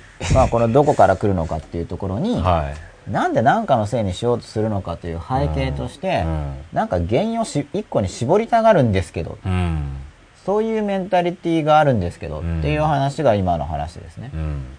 で、じゃあ誰のせいでもないっていうのは、いや、どこにも原因がないって言ってるわけじゃなくて、うんそんな一個に絞れないでしょっていううん。話なんですよ。うん。で、それを、でもそれ一個に絞れないでしょって話をすごい簡単に言っちゃったら今度は喧嘩両成敗みたいな、うん。結局それも考えてないと思うんで、うん多分、時間的な制約とかもあるんでしょうね。もう、はいとにかく一個に絞って、そこの、その場を丸く収める的な。そうだ実務的にはいいと思うんですよ。ね実務。ううんん。実務的にはいいと思うんだけど、うんでもその、実際に自分の思想ですよね。うん思想としてうん本当にあいつのせい、その原因が実際にあいつにあるっていうのと、うん。その実務的な手続きとして、うんあの人が責任者だからっていうのは、ちょっと、それも層が違いますよね、うん本当にそれが原因なのかっていうのと、そうですよね。で、早い段階でやっぱりそこが習慣づいちゃってるような気がしますけどね。あんま分別してないんだと思うんですうよ。ん。そのじ実務実務的なものを進めるために、うん。その想定している責任が誰にとか、うん。そのじゃあ例えば刑罰がどうこうとかうん。っていう話と、うん。そのもう思想的とか宗教的とか哲学的とか、そういうレベルでの罪とか、うん。原因とかっていうのは多分混同されてるんですそうですよね。なかなかそこのレベルの議論を、までまず考えないし、実そこを分け際に議論する分けようよって話はあんまりないし、うん。実際。うん。ですよね。はい、将来的には統合されるかもしれないと思いますけど、うん。まあある程度かな。ある程度は統合されるかもしれないと思うんですけど、とりあえず今の社会でうん。生きていくときにやっぱりそれは層が違う層っていうのはレイヤーが違うっていう、うん。論理のレイヤーが違うんで、うん。それを混ぜちゃうとやっぱ議論がおかしくなっちゃそうですね。で誰のせいでもないっていうのは思想として、うん。そのどっか一個に原因を求めるったってそうじゃ因果関係って、うん。もうこれが原因でこれが結果出てもすごい網のようにすごい入り組んでるはずだから、うん。そんな一個が原因とどれか一個かけてても多分ダメかもしれないわけだから、うん。そんな一個の原因とか多分ないし、うん。でもまあ科学技術とかでうまくいってる、まあ、一部の自然現象とかについては、うん。人間はかなり使える因果関係のうん。体系を持ってるんですけど、うん。それはもうごくごく限られた特殊なうまくいってる領域だけなんで、うん。まあそういうところは、まあ、因果関係が結構見えてるところもあるんですけど、今の人間は、うん。まあでもほとんどのことは因果関係っていうレベルになっちゃうと、まあよくわかんないっていうのが実情で、うん。研究中なわけですよ。うん。で、わかんないけど日常生活は進んでいくわけじゃないですか。うん。で、どうするかってことなんですよ。うん。分かってるならいいですけどね。で、分かってないのに誰かのせいってやると間違っちゃうんじゃないのっていうことです。んで、誰かのせいってやっちゃうと思考が停止して、で、それを罰するって方向に行っちゃうんですよ。うん自分のせいだろうが誰かのせいだろうそうが、ですね。そいつのせいだし自分のせいなんだったらそれを罰しようって話になっちゃうんで、うんじゃあ罰したいのかって話じゃないですか。思考を停止させたいんじゃないですか？もしかしたら逆に言うと。あそれも僕はよく思います。ね。なんか考えるのがうん。嫌なんですようね。んその、怠惰だから。うん。まあそれが大きいような気がしますよね。大きい気がしますね。ね。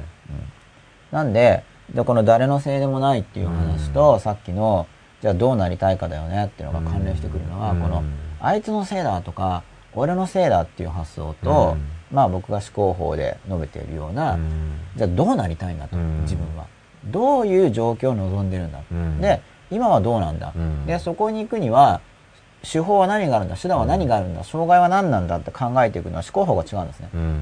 誰かのせいだっていうのと。うんうんこれは、障害は何なんだっていう部分で似てる気がするんですけど、うんあいつのせいだっていうのは、まあ、僕が言ったモデルも単純なんですよ。ただ一個じゃないじゃないですか。うん要は練習しないとできないんです。どうなりたいんだ？大体どうなりたいんだっていう発想を練習しないと獲得できないんですよ。どうなりたいんだっていうのはかなり主体的な発想なんですけど、放っておくとそういう思考って出ないんですよ。うん。どうなりたいんだじゃなくて、うん単に起きてる出来事に対して気持ちいい嫌だっていう、うんプラスマイナスっていう感情判断が出ますけど、どうなりたいのとかっていうちょっと先の話ですよね。それは練習しないとうん。出ない。うん。で、特にマイナス感情が生じた時に、これはもう練習で、うんもう反射的に、うんあ、じゃあどうなりたいんだろう。人間関係にしても、この人とはどういう関係になりたいんだろうっていうふうに、どうなりたいかっていうのを考えるのは、うん。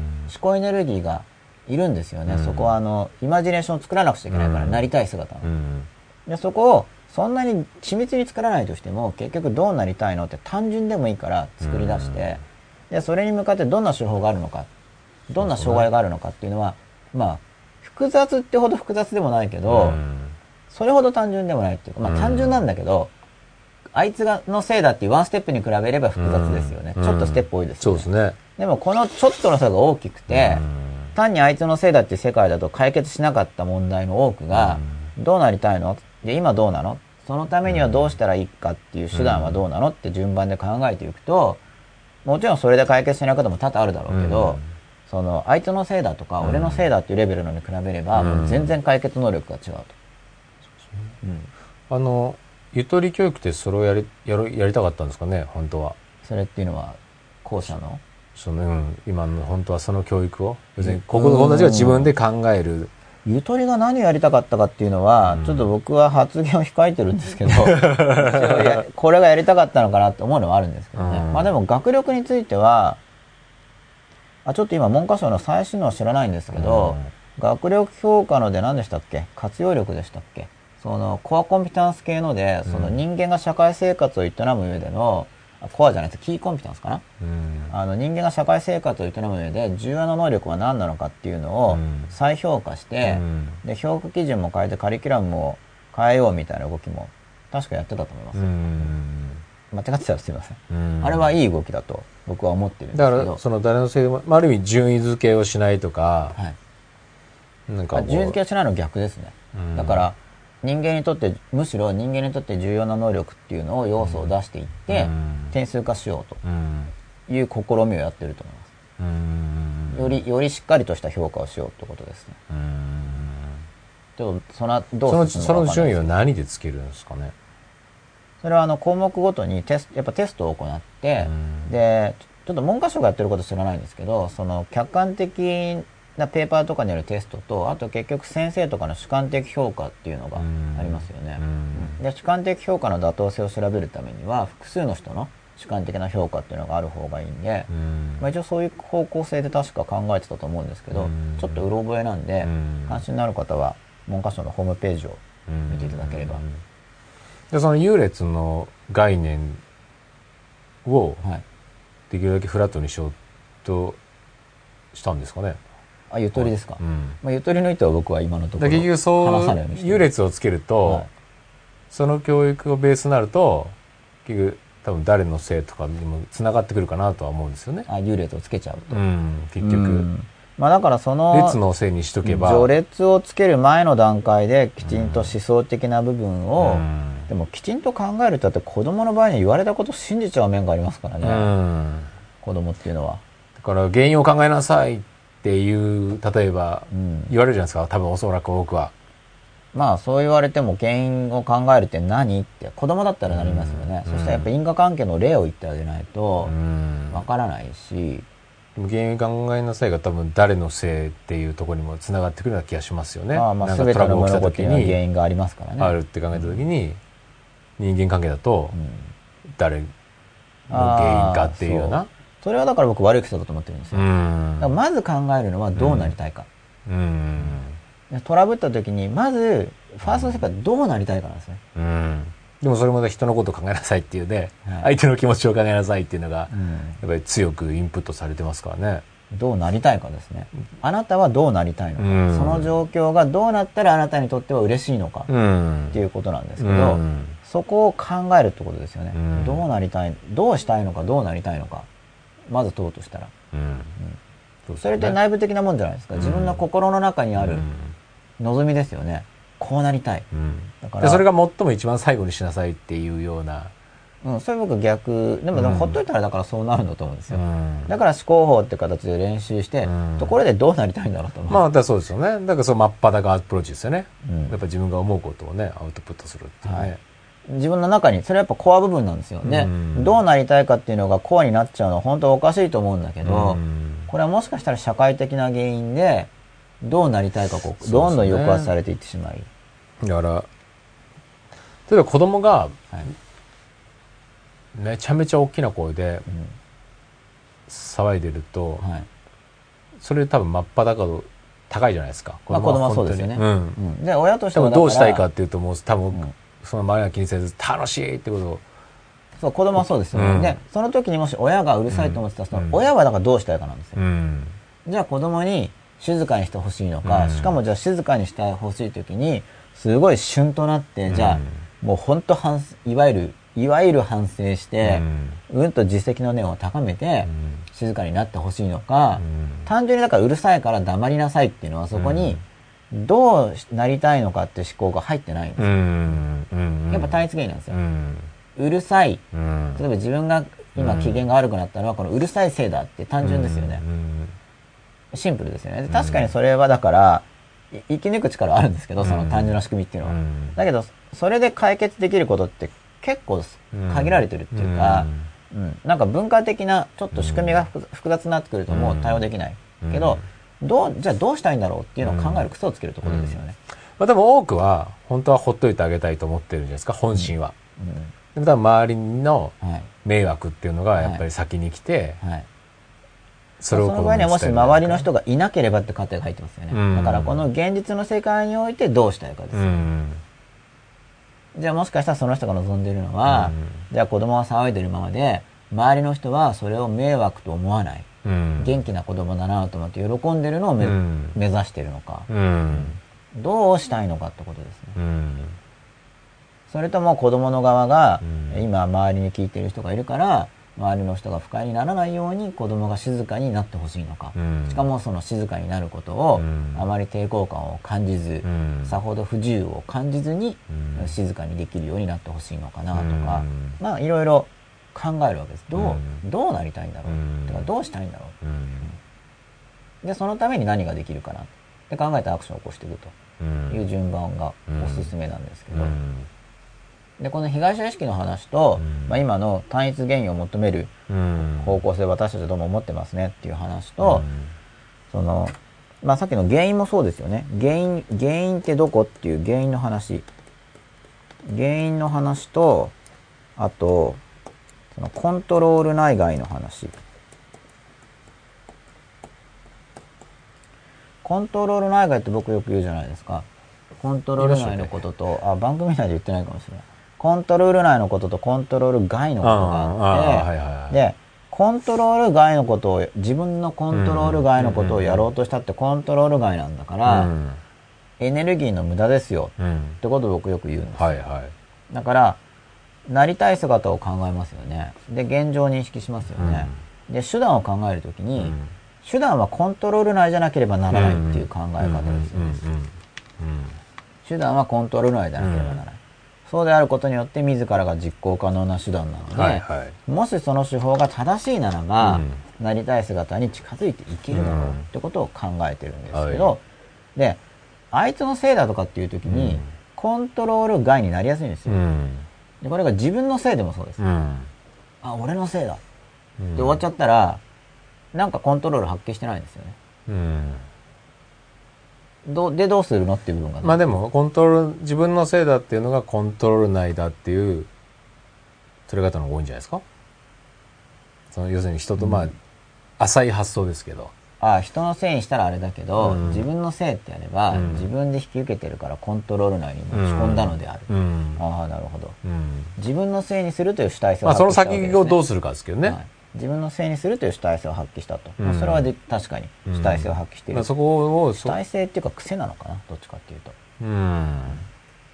意図的な選択をしたっていうよりは、うん。なんかそういう癖で多分まあそこでも選択はしてると思いますけど、うん。相手のせいじゃなくて自分のせいだとかまあそこに明らかなもう改善点を見つけて、はい。それを全容していくっていうのを、はい。まあ、自分のせいだっていう表現、まあ、表現の部分がね、うん。実際の中身とこまあそうですね言葉遣いとしてはもちろん別に自分のせいだっていう、うん。うん言葉遣いが、う、うん。じゃあいつもダメかって言ったらまあ僕はそういううん。ことで言ってるわけじゃなくて、うん。やっぱ実際どういう意味かの方が大事だから、そうですよね。うん。まあでやっぱ言葉って本当最近やっぱつくづく思いますけど、はい。一人一人で意味付けが本当違うなっていう、あもう全然違いますよね。だからそれは意識違うんだっていうのを意識してないとうん。間違えますよね、すごい間違えますよね、なんかこう全然意見が違くてぶつかってんのかと思ったら、はい。それ意味は一緒じゃんみたいな、結構あるじゃないですかそういうのって、はい。用語が違うだけだよね。用語が違うだけで、意見対立してんのかと思ったら、そういう持ってる意味は同じだよねみたいなってことが結構あったりしますよね、うん。だからやっぱ意味を考える方がすごい重要ですよね。重要ですね、うん。結局コミュニケーションでは、まあ、単語を揃えるっていうよりは、うん、意味のやり取りをしたいはずそうですよね。ですからね、うん。本来は、うん。だから単語だけにとまあだから外国語とかだったら翻訳とかって思うんでしょうけど、生実家似てますからね同じ、同じ国語を使っていれば、まあそれで定義も一緒っていうつい思っちゃうわけですけど、だからそうか。だから言葉の単語のイメージがもう出来上がりすぎてる部分があるんですかね。今そう本人の中で、ね。でそれをだから共有まあ単語が一一緒ですからね文字は、うん。だから意味を共有してるっていう幻想を抱きやすいんだと思そううんですすよね。でもだいぶ違いますからね意味が一人一人確認していくと。うん。どんな意味なのかという、そうですよね。はい、だから違うものなんだっていうのは意識しておいた方がうん。いいですよね。だから僕はこうやってこの話し言葉の番組で一回これ2時間とかやってますけど、うん。これもだからまとめて言っちゃったら短い文章なんですよ、うん。毎回。うん。でもその要約文を読んじゃった時に、うん。結局単語の意味が一人一人全然違うんで、えらく誤解される可能性が出てくるんですけど。ある程度の時間喋ってると、うん。あれでもその意味だったらこの話はおかしいみたいな、ちちょっといろんな側面から言うと、うん伝わりやすくなりますね、もちろん。うんそれがすごい考えてることで、うんまあ心の中のこととかっていうのは、より見えないわけなんで、うんうんこういう形式をとってるわけなんですけどね。逆に言うと真っ裸になっていくっていうのは、はいその相反するものだったりとか多面性みたいなものを、はい自分の中でしっかりと受け入れていくみたいなところの部分もあるのかなっていう気がしますけどね。まあ、そうですね。ね。だからその裸になっていくことで自分の裸っていうのはこういう面とこういう面もあってこんなとこもあってここは汚いけどここは綺麗とかそういうのもあるだろうし、そういうのをもう素直に受け入れて素直にそれをで出していく。うん。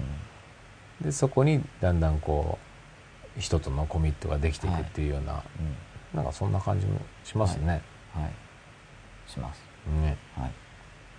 でコントロール内外なんですけど、はい 誰かのせいにすることでコントロール外に入ることが多いって話ですね。一応戻したんですはい、ありがとうございます。例えば自分のせいだっていうところで一応コントロールを発揮して他人のせいじゃなくて自分のせいという選択をしたと、うん。そこでコントロールを発揮したかもしれないんですけど、じゃあじゃあ俺のせいだ、うん。以上とか言ったらもうこん、うん何もコントロールね。んコントロール手放しましたよ。ね、はい。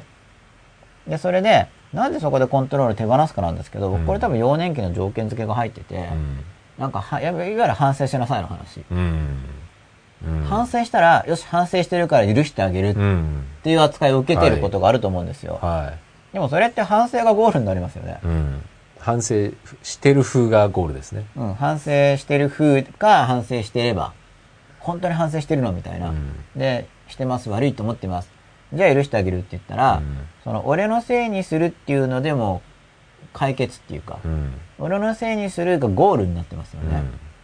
だからそれが多分そういう条件付けがあるんだなって思うんうですよ、ん。でじゃあなんでそんな条件付けをするのかって話までしないと、うん。この、まあ、誰のせいでもないよねって話と、うん。そういう実務面の話、うん。のやっぱ折り合いつけていかないといけないんで、で実務面で重要な部分っていうのは、ょっとコントロール内科の話少しあ今、まあ、少し甘くなってるんですけれども、はい。まあ何かのせいにするとコントロール手放しやすくなるっていう点は分かりやすいかなと思うんですけど、でその将来の将来またやることの防止、まあこれ実務レベルですよね。つまりあの再現。再現を食い止める再度させないという知恵っていうか、うん。あの反省させるって何なのか。まあ何度か反省っていう話は扱ってますけど、何なのか反省させるのはだからししつけの一環として、要するに嫌な思いさせれば、うん。次やんないんじゃないかっていうことなんですよね。うん。その正当性を見てこうなまあそれのいい目を見ようとすれば、うん。うん嫌な思いさせればまたやらないんじゃないの？っていうことで、まあこれ罰とは何かっていうことともうん。伝わってくるんですけど、罰。罰。はい。罪に対して罰ですよ、うん。罰与えるって何なのかって言ったら、まあ基本的には、要するにその次やるとまたひどい目に遭うよっていうことでっていうのは人工的にそこで因果関係を作ってるわけですね、うん。こういうことをすればこういう罰を社会的に与えるぞいうふうに人工的に作ってますよね、うん。仕組み的にそうしてるわけだから。そうすることでまた次もやったらそういうひどい目に遭うよ。だからやめてねって話ですよね、再発防止策ですよね、うん、で再発防止するためにそのマイナスな苦しみを与えることで苦しみと連想付けをしてそうすれば次それやろうとした時にうん。抑止力になるんじゃないか、うん。でまだやったことのない人もいやでもそしたら罰せられるからやめよう。って思うんじゃないか。っていう話でその誰々のせいだから罰を与えると。うん。いうことをすると。うん。いうまあ僕はそういう立場なんですけど、うん。だから誰のせいでもないんだけど、まあ、それがさっきの許してるけどうん。遮断するって話とうん。構造が似てますよね、別に誰のせいでもないんだけど、またそういうことをやると例えば自分にこっち側に害悪が来るとか、うん。あるいは社会的にそれは良くないので、じゃあ次させないために単にあの押ししつけなんですね、うん。教え込んでるに過ぎないんですよ、それは、それはだからそれきちんと教えてもダメだろうから教え込むということです。ね、うんうんうん。一応建前ですけど、調教ですね。調教ですね、うん。まあ、調教する前調教しなくてもきちんと伝わるんだったらいいんだけど、やむを得ずというか、うんまあ、時間不足というか、伝える力不足というか、相手の理解力不足というか、まあ、どっかで線引きをして、うん。こっから先はちょっと伝わらないからもう,、もう罰でうん。苦しいでしょ、嫌でしょ？と、うん。ただやられた側からしたらお前が罰を与えてるからじゃんってなっちゃう、うん。そういう危険性があるんですだから、うん。そのこと自体がおかしいんじゃなくて、それあんたが罰を加えてるから苦しいだけじゃないかと、うん。また今度そういうことしたらこういう苦しみに遭うよっていうことになっちゃうわけじゃないですか、うん。そしたら、まあ、向こうから見たらお前のせいだになるんですよ、うん。あなたが罰を与えるからじゃないか。と、うん。社会的制裁だったらそういう社会だからじゃないかみたいな、うん。何が悪いんだみたいな感じに、うん。まあ、なっちゃうと思うんですよ。このやり方っていうのは、やむを得ない面はあるんだけどもともとこのやりこのやり方をやると罰を与えるってやり方をやると罰を与えてる人のせいにされやすい向こう側から、そのリスクを理解した上で知っておいてやらないと、知っておいてやるとちょっと注意深くなると思う、うん。うん。そこら辺の説明の仕方とかも、うん。だからそこ意識してほしい部分なんですけどこういうのを考えようとしているうん。人たちというか、うん。まあこういう番組見てる人ですね。こういうのを考えよう。ひたすらこの考える番組だかそのルールとか、はい。まあ、学校で言うと校則とか、はい。まあ、国で言うと法律だとか。はい。そういうのなんか意識しすぎてる分があるのかな。だその幅、範囲内だったら、はい。あの何でもあり。うん。要するに自分の中のやっぱり思考の価値観ではなくて、はい。そのルールの価値観ではい。基本的に自分の思考なり行動が決まる。っていうのが強い気はしますよね。まあそうですね。う、ん。うん。まあ、だからこの真っ裸の100回の中でも、うん。まあ、前からその民主主義とか、うん。その社会のルール的なうん。ことも扱っていきますよって話をしてると思うんですけどあ正直。多分知ってたと思います。民主主義とかについては。ちらっとなるほど。なんでそういうことまで扱わなくちゃいけないのか。うん。真っ裸って話をしていこうとした時にっていうと、うんもうこれもこれまですでに何何個か声が寄せられてると思うんですけど要は真っ裸であろうとすると社会的に大丈夫なんですかっていう不安ですよね。うん。非社会的存在になってしまって、はで極端な話韓国くくりとかになっちゃうんじゃないかい。うん。まあ確かに真っ裸の解釈によって、うん。じゃあ欲しいからって言ってじゃあ盗みましたみたいな、うん。いや吉田さんと吉永さんがまず失敗経験って言うからとか言って、うん。なんか盗んだりレイプしたりとかって人が出てくるとしたら、い、うん。やそれはうん本当に真っ裸なのかってちょっと思って、うん。そこはじゃあじゃあどこまで我慢するのかっていうそこの線引きですよね、うん。そういう衝動が本当にあるんですとかっていう、まあ、真っ裸ですからとかって言った時に、でも、うん。やっぱそれはおかしいんじゃないかって見てる人も思うと思うんですよ。うん。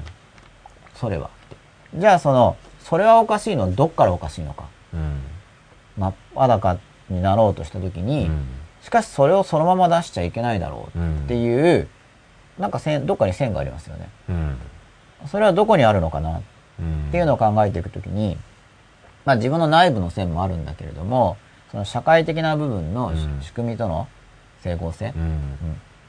やっぱ考えていかないと、うん。真っ裸な話が完結しないと思うんですよ、うん。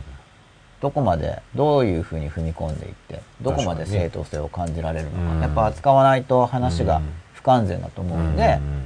まあやっていこうと思ってるんですけど、うんでもそれはなぜ先の方に予定されてるかというとやっぱある程度真っ裸を実践していかないと、うん。大体そういう問題にあのぶつからないんですね、うん。そもそも。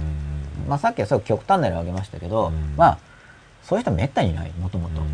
そういう人はその真っ裸だからやったとかじゃなくて初めからかなりそれに近い人じゃないとやらないと思うんですよ、うんそれこそその番組のせいにしてるっていうか、うん。いや普通はそれはしないと思うよっていう、うん。そこはだから文脈があるからですよ、ん。やはり、うん。でその文脈の中に社会的な常識とかってやっぱり含まれてるわけですよね、文脈の中に。で僕は常識がないと言われてますけど一応生き抜いてきてるわけだから僕としては一応ないなりにあるよねって思ってるわけです。うん。本当にあまりにもなかったらやっぱり、うんまあ今でも多少厳しいかもしれないですけど、うん。もっとはるかに厳しいはずなんですよ。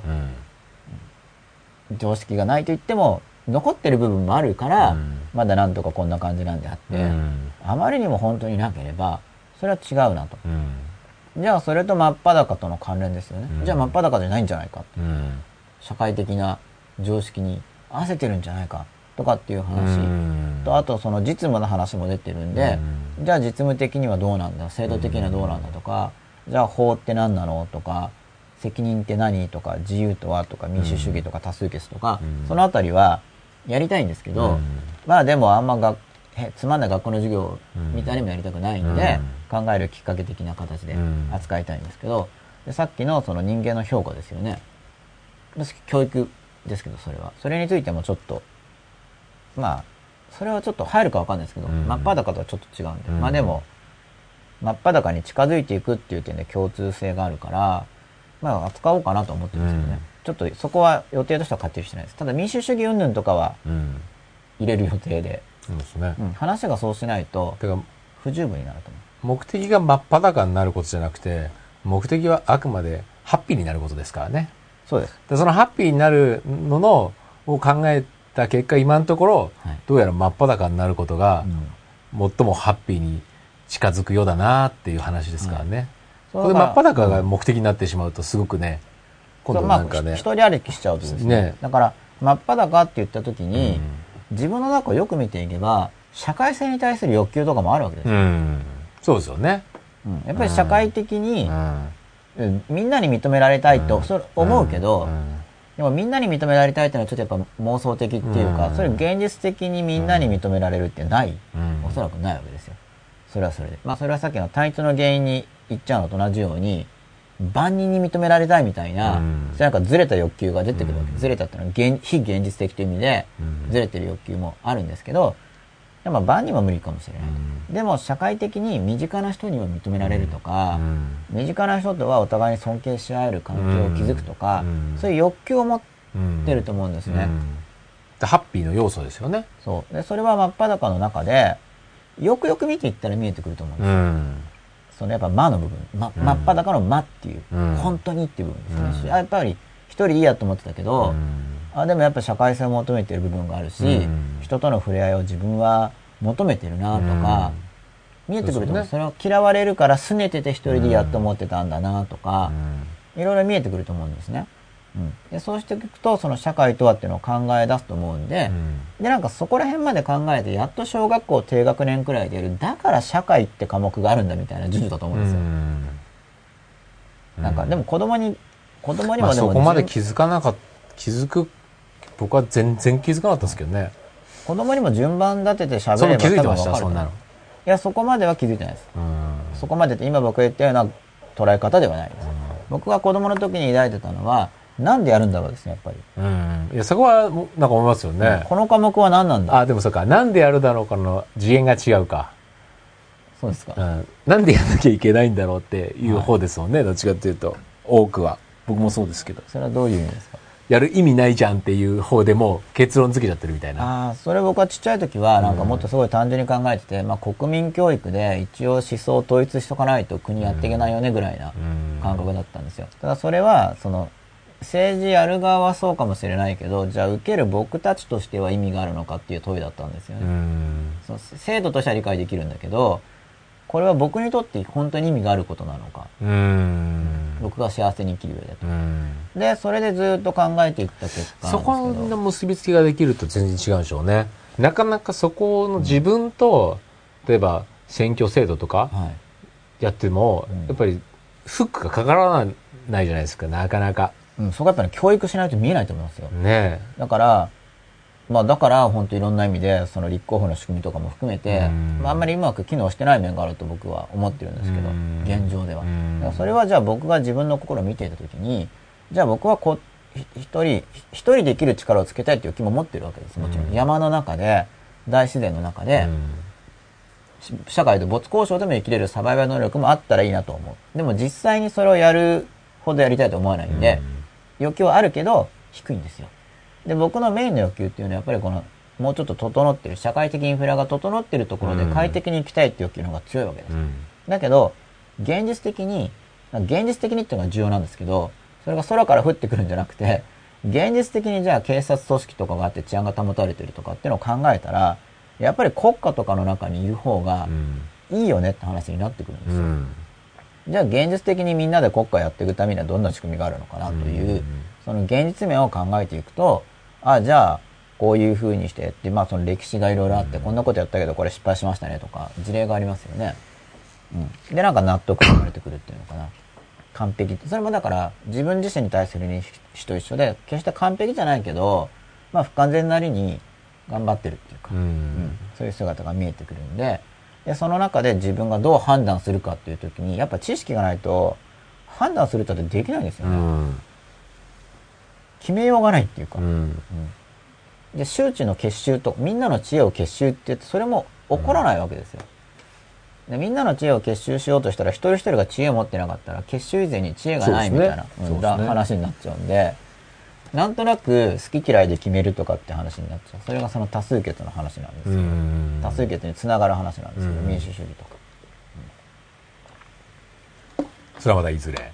それまたいずれ。真っ裸とは関連があると。でそれを真っ裸ってアプローチからやっていかないと制度のために自分を犠牲する犠牲にするって話になっちゃってじゃあ結局自分って不幸じゃんってなっちゃうんで、自分を真っ裸に最大に発揮した結果そうなるよねっていう。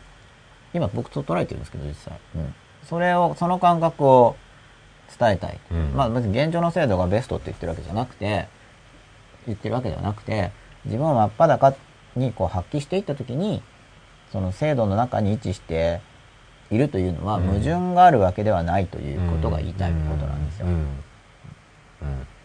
実際その既存の制度を保つって意味じゃないんです。うん。制度を求めてますよねっていうことなんですけど人間が社会的存在だからでそこそういう感覚が育っていくと、まあ、僕はだからそういう感覚が育つことで僕の感じていた抑圧されている意識っていうものがすごい減ったんで、うん。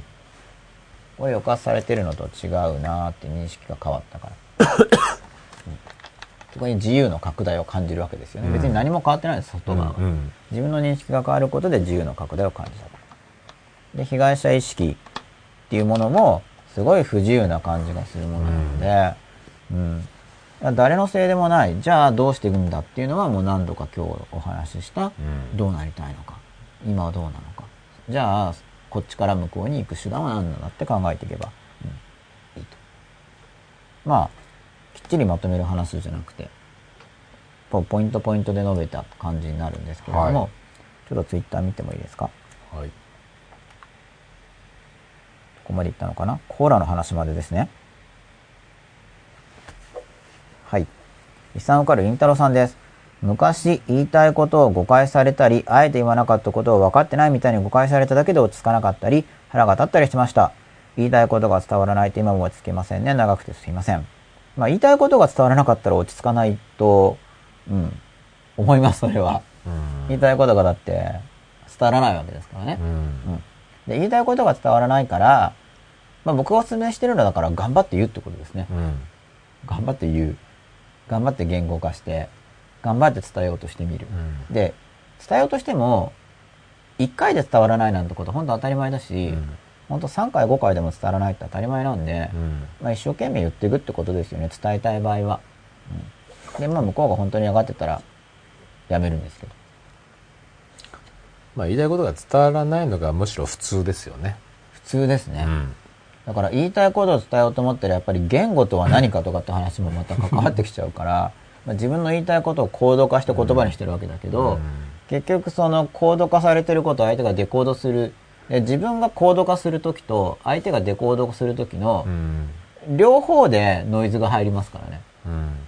自分の言いたいことを全部言葉にできるわけでもない。うん。で自分の言葉を相手が解釈するときにそこでまたずれるから結局言葉って相当ずれやすいってことなんですよ。うん。もともと。だからこれ言いたいことが伝わらないというか伝えたいことが伝わらないっていう感じですよね。うですね。伝わりたいことが別に言語を通さなくても伝わる、な目的が何かっていうのがすごく重要かなって気がしますよね。そうですね。で言いたいことは基本的に伝わらないと思うんですよ基本。はい。ね。うん。でも自分がつ伝えたいことは伝わると思うんですよね。はい。うん。うん。それは、えっと、一応、まあ、真っ裸の予定としては、あ経験っていうのは使う予定なんですよ。経験ってなんだ、うん。で、これまでの前半の方、まあ、後半と前半ってこう、ちょっと掃除系みたいに若干なってるんですけれども前半の方で私たちの宇宙は分断されてますよね。うんうんつまり別個の宇宙を体現している、はいはい。同じ物理的宇宙の中にいるはずなのに、うん。日々別個の宇宙を体験してるんだっていううん。話の続きとして、はい。もうちょっと体験っていうものを扱ってみようと思ってるんですけど、うん。体験とは何か事実とは何かっていうような話。うん。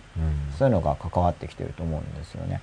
言言葉とも関連して、うん、で言いたいことを誤解されたりあえて言わなかったことを分かってみたいに誤解されるっていうのはまずよくあることだっていう認識も大事だと思うんですよ、稀なることじゃなくて、うん。すごくよくあることで、うん。うん、でそのよくあるけど嫌だからつまりよくあることなんだけど世間的にはよくあることなんだけど嫌だから、自分の周りでは減らしたいと思ったら、うん。やっぱりアクションを起こして伝えるための努力をしていくことに、うん。うんなると思います、それでも誤解されることが多いと思う。でも誤解された時にあの誤解されてるのかで自分が自分を誤解してる場合もありますからね。うん。実は相手が適切で、うん。自分が自分を誤解していてそうですよね。そう誤解されてると思ってたら向こうが悪い、うん。だから自分のことだからうん。自分が一番詳しいと思っちゃう過程も危ないんで、まあ僕は自分様って言ってるんですけど、うんうん本人様とかご本人様とかと僕よく、まあご本尊様とかけて、それすぐだから採用するのも大事ですよね。さっきまでの意見はもうあそうかそっちの方が正しい。うんそうですね。そこそ感じたら、ううん。ん多分自分自身のことだから自分が一番知ってるっていうのは結構危ない過程だと僕は思うんで、自分が自分を見るときに自己正当化が入るから、自分で自分を見る練習をしていかないとうん。うん。間違いやすいんでむしろ。でも真っ裸になるとそこの要するに真っ裸じゃないと自分の意見に対してなかなか修正を加えにくくなるけど真っ裸に、ね、近づくと、はい。割とその自分の言動に対してもはい。修正であったりとか？まあそうですよね。だって書き換えてるのが結構簡単にできる、うん。こうなったんだもんで目的、が自分の、ね、さっきのそういう自分の言いたいことをうん。伝えることじゃなくて、はい。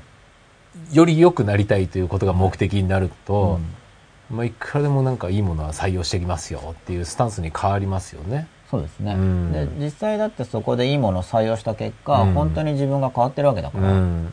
それは。多分真っ裸の良さ多分そこもすごく大きいかなと思いますよね、その抵抗がなくなって本当にいいものを見る力がついて、かついいものをどんどん自分にはい取り入れていけるようになるっていう自分、いける自分になるっていくっていうのは、すごく幸せなことだなと思いますよね。うん、そう思います、うん。まあ、それやっぱり爽やかな世界が広がってきますよね。つながると思ううん。そうそうコミットできる人の幅もすごくやっぱ広がっていくじゃないですか、うん、そう思います、ね。はい、それはすごく幸せなことですよねそうですね、うん。うん幸せが実感できる量が増えるっていうのはん。すごい大事だと思います、僕は。ねはい、生まれ変わったぐらいの価値がありますよね。そうですね。もう僕もどんどんどんどん生まれ変わってきたので、うん。まあだから脱ぎ捨てるっていう例えば結構僕の中では脱皮っていうか、ん。なんか生まれ変わるかな、うん。日々生まれ変わるなんかそうですよね。まあなんかまあ年齢は増えていくけども、うん。脱皮すればなんかそこではなんか若返り常にっていう新か鮮な感覚をねうん、得れるっていう皮の下はまた新品っていうんですかね、んなんかどんどんどんどん脱いでいくとうん。新品で居続けるっていうか、うん。そんな感覚はあるんですけど。そうですよね。どこまで脱げるんだろうっていう。なんかうん。奥にだからもしかすごく尊いものがあったらいいなとは思うんだけど、まあ、なくてもないでしょうがないし、まあ、とりあえず、究極のエロスの追求ですよ、うん。とりあえず良くなれればいいんで、うん。少なくとも、そこの差に幸せも感じられますからね、じゃあ次いきますね。アーツーシ。ーアンダースコア長田さんです。こんばんは。僕は人と話すときにできるだけ論理性や主語、述語を意識して話すようにしています。しかし、最近自分の発言が相手に響かないなぁと感じています。あまり理路整然と話すと相手の意識に響きづらいのでしょうか？というご質問です。どうでしょうこれちょっと僕はさっき言った話とうん関連してますけど、うん僕はこれはまあ相手の論理性に合わせるっていうのを考えてますけどね。うんまあ、もうちょっと正確に言うと相手の論理性のちょっと上のゾーンを狙ううん。通常のコミュニケーションではただそのまあ、うん、じゃあもうちょっと詳しく説明すると、うん。相手が論理的間違いを恐れていてうん。話してくれない時にうん。は相手の論理性のむしろ下に入る、うん。そうするとあ相手が安心するから、うん。うん。で教育的な場合はうん。相手の論理性よりもなんかワンステップ上ぐらい行くんですよ、うん。教育的な場合は、うん。通常のコミュニケーションでは0.2ステップぐらい上っていう意味うです。んがいいと思います。うん。で、あまり理路整然と話すときうに、ん。真っ裸っていう話を述べるならばう、ん。もともと自分の中から理路整然と出てるならいいんですけど、うん。そうじゃない時に例えば自分が攻撃されないためとか、うん。自分の論理を防衛するために、うん。形式上論理を整えちゃうと伝わりにくくなります、もちろん。うん。でそれが伝わりにくくなるのはなぜ当たり前かというとそのコーディングする時にもう話が変わってるから。うん。つまり自分が持っている意見をアウトプットする時に本物実際の自分の意見よりも理屈を整えてアウトプットしちゃうと、うん。もう元々ずれてますからね、それは。それは響かないんですよ。うん。響くってことはそれはないんで、うん。だから、理路整然っていうのがう、ん。もともと自分の感覚の理路整然としてないものを、理路整然化してしまっているのであれば、それは響かなくなるので、そういう話かもしれない。うんでも相手の論理性を超えた論理性で話したらう、んそれはもちろん響かないです。うんだって伝わらないから。うん理解できない。じゃあ、分かるって何なのって話がこれ関わってきてるんですよ。うんだから、分かるって論理的なだけじゃないんですよ、ね。うん比喩とかが分かるっていうのは感覚的にしっくりくるって話ですよね。うんうんだから、相手に響かせようとした時に、あ、そっか、うんなるほどって思ってもらうには、うんまあこれもだからどうなりたいかなんですけど、うんさっきの話。うん相手に響かせたいのであれば、人間ってどういう時に、あ、そっかって、分かった感覚を覚えるんだろうっていう部分に詳しい必要があると思います。うん必ずしも理路整然とした話を聞いた時に、あ、そっかって人はなるわけじゃないし、その、アツシアンダースコ長田さん自身も、理路整然としているから、あ、そっかってだけじゃないと思うんで、まずはアツシアンダースコ長田さん自身が、あ、そっか、なるほどって自分が理解したとか、うん。あるいは自分が共感したり響いた時に、うん。何が原因で分かったんだろう？ん。うとか、何に共感したんだろうっていう自己観察をすることでうん。データが増えると思うんですね。うん。理路整然とすれば伝わるかって言ったらそれは全然ない。そうですね。でこれも何を伝えたいかですよね。そう、どうなりたいか。うん。でこれ例えば相手に論理性を伝えたいんだったら論理性は必要でしょうけどね。うん。どうあと相手に響この響かないなっていうのも分かんないじゃないですか。うん。こっちから見て響いてるかどうかのはい。判断だけじゃないから、でここだその相手のそのやっぱり反応を気にしすぎるっていうのは、うん難しいところがあるのかなって気がしますけどね。まあそうですね。うんまあ重要なデータだとは思いますが、うん。まあ相手の意識に響かせたいのであれば、僕はその、まずは、淳さん自身に響いた、うん、経験の、経験を分析するといいと思います。リサンカル、リンタロウさんです。あ、そうだから論理とは何かと真っ裸っていうのも、まあさっき人間がもともと持ってる論理性みたいな話をしたんですけど、うんじゃあ論理学でいうところの論理って何なのみたいな話も、もしかしたら出てくるかもしれないです。やらない可能性もあるけど。うんまあそれはもう教育とかですよね。勉強何のためにするのかとか、そっちに関わってくる話ですね。リサンカルリンタロウさんです。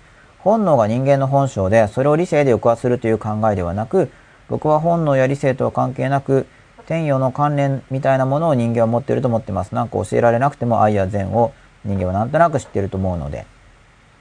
うん。そうですね。人間の中に何があるかっていうのは僕も非常に興味があります。うん。本能が本当で本当で理性で抑圧するっていう考えでは僕もないですね。そういう部分もあるっていう感じですね。コーヒーミルクナンバーワンさんです。不安を感じないようにするにはどうすればいいのでしょうか特に彼女に対しての不安です。出てきたら抑圧するべきでしょうか？個人的なことで申し訳ないですがお答えいただけるとありがたいです。これ吉田さんどうですか？彼女に対しての不安。何の不安なんでしょうか？僕もその不安の中身が何だろうって思ったんですけど、まあ不安はでもあった方がいいですよ。娯楽としてですか？いやいやいやいやいや、自分を高めるために。ああ、高めるために。うんうん。だって、恋なんて不安がなんか、不安セットですからね。うん。だから、重要な要素ですよね。不安なんかなくなったらもうすぐに逆に好きじゃなくなってる状態だと思うんで。あそう、僕もそのリスクあると思いました。うん。だから、不安を楽しむってことですよね。うん不安がないのに恋愛感情を保つっていうのは、それはそれでまた一つのスキルだと思うんですよ。うん。なんか不安とか、うん。なんかそういうので、うん。うん、うん、なんかその不安によって恋愛感情が喚起されたりすることってよくあると思うんで、うんまあよくその追っかけてる間はいいけど、うん手に入ったら興味が失せるなんていうのは典型例ですよね。そうですね。メールなんでしないんだとかって言ってる時は燃えてたのにう、ん。なんか本当に律儀にずっと返信してくれるようになったらなんかつまんなくなっちゃったんだけどとかっていうのは、うんその不安と恋愛感情の、ね。関係だと思うんですけど、うんまあだから不安を感じないようにするにはどうすればいいんでしょうって話がある時に、まずそもそも、うん。その不安を楽しんでる面があるかどうかはチェックした方がいいと思うんですよ。うん。それを娯楽としてやってるのか。うん。で楽しんでるんだったら楽しめばいいし、うん。で実際感じたくなくて安心する関係を築きたいってことであれば僕はやっぱりコミュニケーションだと思う。うん。やっぱ告白が足りないんだと思うお互いに。うん。でもちろん相手に告白させる前に自分が言っていかないといけないですよ。うん。でその結果別れることになるとも思うんでなんか告白してった結果もし大丈夫であれば安心は増しますよねうん。でも告白してった結果え？ってなって別れることもあると思いますもちろん、うんそれは、そうですうん。よね。そのリスクがあるからこそ不安が減るんだと思いますよ、うん。まあ、そうじゃないことももちろんあるんで、うん。まあ、初めってなってもコミュニケーションを重ねてったら大丈夫になるかもしれない。それで別れずに済んで、うん。かつなんかあ大丈夫なんだなってことであれば不安は減ると思いますけど、うん。うん。まあ不安はだから娯楽実はそれが娯楽だったとしたら抑圧っていうか楽しめばいいよねって話だし、うん。今それを楽しみたい時期であれば、うん。うんそうじゃないんだったらもう告白アプローチだと思いますね、うん。僕は。うん。自分のいろんなことを告白していったらいいと思います、あるいはで相手も告白してくれるようになって、うん。いろんな話ができるようになったらきっと不安は減るんじゃないかなと。理産受かるりんたろうさんです。動外復讐法は罰としても不十分ですが、まあ、これ具体例ですね。強姦されたら強姦し返しても何もならない。動外復讐法の説明。同じ程度の害を与えようとするのは、自分の人間性を犯罪者のそれに落とす意味では不適当だと思います。これも被害者意識に飲まれた状態だと思います。うん。まあこれは、そう、攻撃心が出るんですよね。しかやられたから。で向こうが苦しめば、うんなんかちょっと落ち着くっていうその罰の発想。うんだから、相手をが苦しめば落ち着くっていうのと、再発を防止するっていうのは違うんで、うん。やっぱりこれもまた、ううん。んそれを見ていくのが大事だと思います。うん。このあたり本当面白い話だし、うん。実際僕たちは法治国家に生きてるんで、うん。これ実際に大事な話だと僕は思うんですよ。うん。まあ、だから教育カリキュラムにも入ってるんですけど、うん。まあでも実際無視されてるのが実情、法律の仕事する人以外は仕事してる人も実務面が多いと、うん。いやそんなの考えてたら試験受からないんでみたいな話になっちゃうと、結局そういう人たちもやらないって話になっちゃうんですけど、うん。僕は大事だと思ってますね、まあ死刑こういうのを考えるのっていうところがいろいろ考えるネタいっぱいあると思います、うん。アンナ337788さん真っ裸は殻を脱いでいくこと幸せになったという実感が大事についてです。先月下旬にこの番組を知り1夜から27夜まで来ました。おすごい。ありがとうございます下旬からだから結構すごい毎日のようにですよね。ありがとうございます。幸せになったという実感がリアルになります。おー。おお嬉しいですね。なおさらすごい。時間とともにじわじわ感じています。大感謝です。ありがとうございまあす嬉しいですね。あいやー。頑張ってやってきた甲斐を感じますね。そうですね。はい。とても幸せですね。アンダースコアリスクアンダースコアさんです。コントロールの外に踏み出すのが怖くて臆病になって経験を小さくしてしまっているような感覚もあります。うん。これコントロールの外に踏み出すっていうのが、まあ、どういう意味かっていうのが関わってくると思うんですけど、うん。僕はもう、コントロールの外に踏み出す、どういう意味ですかね？自分ではコントロールできないような不安感でしょうか？だからうん？なんでしょうね。僕はもうどんどんけいろいろ経験していったらいいと思うんですけどね。うん。あもちろんその経験の内容を選んだ方がいいですけど、うんだからん？感情に任せるとかそんな感じですかね。うん。あ自分のコントロールができなくなっちゃうよううん。まあ例えば恋愛なんていうのは本当ねな。はい。ある意味コントロールまあそう外の、ですね。その辺もだからい一応コントロールが戻せる範囲内で踏み込んだ方がいいと思います。ん。没頭したとしても、うん。その没頭してる自分やっぱ見てる自分もどっかにいて、うん。まあもちろんそのそれすら忘れちゃうぐらい没頭するのはうん短期的にいいかもしれないんだけど、うん。でもちょっとそれが緩くなってきたら、うんまあそれを見ている自分もいて、まあでも、没頭したらいいんじゃないかってだからいうことで没頭する感じじゃないですか。だからさっきの話となると僕の中ではコントロール外の、はいまあ、コントロール外の気持ちよさってあるじゃないですか、うんやっぱりコントロール内よりも多分コントロール外の方が、その気持ちよさは上だと思うんですよ。はい。ある意味では、快感度みたいなのは。はい。そこを感じつつ、んそれをコントロールしていくみたいな感じですね。ある意味ではね。。完全に手放してないんだけど、うんだから、そのコントロールを超えた気持ちよさをう、うん、あえてやるわけですよね。そうそうそう。分かってうん絶対落ちないんだけど、はい端っこスレスレを楽しむみたいなね。運転上手っていうか、うんまあそこにコントロールを発揮してるわけです。飽きしてるみたいなね。まあでもだけど、没頭してるから、うんちょっとコントロール外してやってると。そうですね外してやってること自体がコントロールの中なんだけど、そのなんか、そうですね。タガが外れた感覚の意識はコントロールを感じてないってことですよね。そうですね。コントロールされてるとそこには感じさせうない。ん。だ自由度はすごく、自由感は感じてると。でもどっかで一応計算してる自分がいると。そうですね。うん。多分それが一番幸せかなって気がしますよね。そうですね。また終電が近づいてまいりました。本当ですね。終電が近づいてまいりました。全022223です。衝動大なり理解の人がいるのはどうす。ればいいです。か本には罰を与えられても、やはり人に加害す。ることをやめられないというか、頭で自分で悪いことやっているとしていてもどうしてもやめられない人。これ本当に文字通りにどうしてもだとす。ると、やっぱり専門家でも難しいと思うんです。よ。まあ、だから一つのアプローチは、ジェンさんがある程度専門家に近づこうと思って勉強する。それは自分のコントロールを高めるためなんですけど、ただ、普通は避けた方がいいですよね。うん。普通は。と思います。まず排除。これは、すど、おいくつぐらいの子供なんですかね？それとも大人なんですかね？うん。うん。いや、本には罰を与えられてもやはり人に加害することをやめられないっていう人は、まあ、じゃあその人にやめさせようってなっちゃうと、まあ、罰をヒートアップさせるってなっちゃうと、それがなんか個人的に与える罰だと、うん。逆にその罰を与える側の人が社会的に許されない領域に入っちゃう可能性があるんですよ。罰ってだから勝手にあんまり与えちゃいけないことになってるんで、うん生徒としては。なるほど。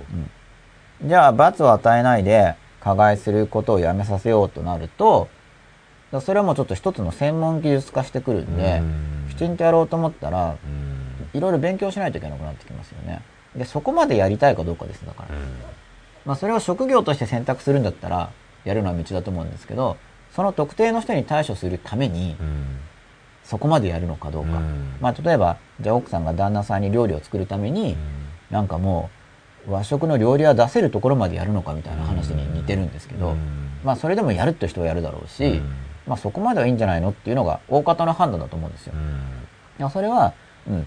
文字通りこれがどうしてもだとしたら難しい。うんだけど、どうしてもっていうのがある程度誇張な表現で、結構いもしかしたら一般的な若菜に入るんだとしたら、うん心がけとかで改善する可能性もあるかなとは思います。うんちょっとこれだけだと分かりにくいですね。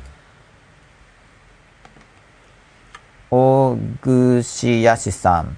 自分が正しいと思うことを我慢して行った場合に他人からよくやったねと褒められる場合と無視される時と全く評価されない時と否定される時で将来各々の再現性が現れてくると思います。うん。まあこれは自分が正しいと思うことを我慢して行った場合にまたやるかどうかって話だと思うんですけど、うんまあ周囲の接し方によって条件付けが起こるという話だと思います。僕もそうだと思います。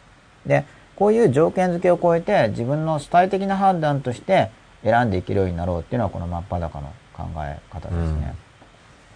むしろそういうものを抜けてというか。リサン受かるりんたろうさんです。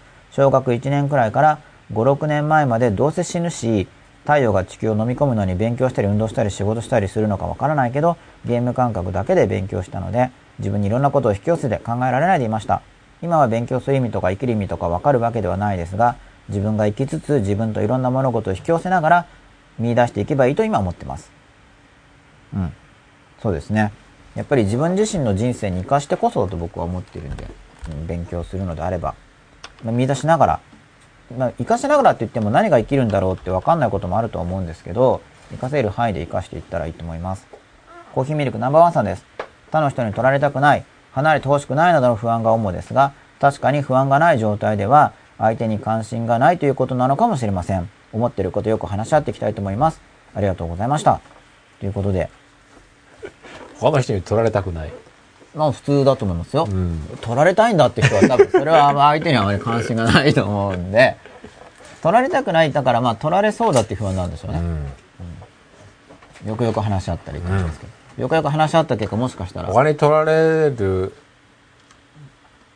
不安がある女性と一緒にいられるのは幸せなことですよね。うん、そうですね。ね誰も取らないだろうっていう人と一一緒にいてもね、はいなかなか幸せにはなれないかもしれないですね。そうだからここで注意しなくちゃいけないのは、じゃあ彼女と分かり合って、うんあ、本当に他の人に行かないんだってなった時に、自分の恋愛感情が冷めると、なんだ俺はって絶対ないす。ですからね、でもね、そんなことは。うんうん他の人のところに行かないということの保証は絶対。まあ保証はないてか、そもそもそれが、この日本をダメにしましたからね。おお大きな話になりそんな、ましたね。はい はいそんな、そんなんで、はいだらけた男がはい。いっぱいいて、はいね、このくらいはダメだとはい僕は思いますけどね。はい。終電サインがあちこちから来てギリギリになりましたね。はい。はいじゃあ、ということで、はい吉田さんも終電になりましたので、はい。今日は被害者意識その3、はい。お送りいたしました。はい皆さん今日も遅くまでありがとう照ございました。明が消えてく。ありがとうございました。ありがとうございました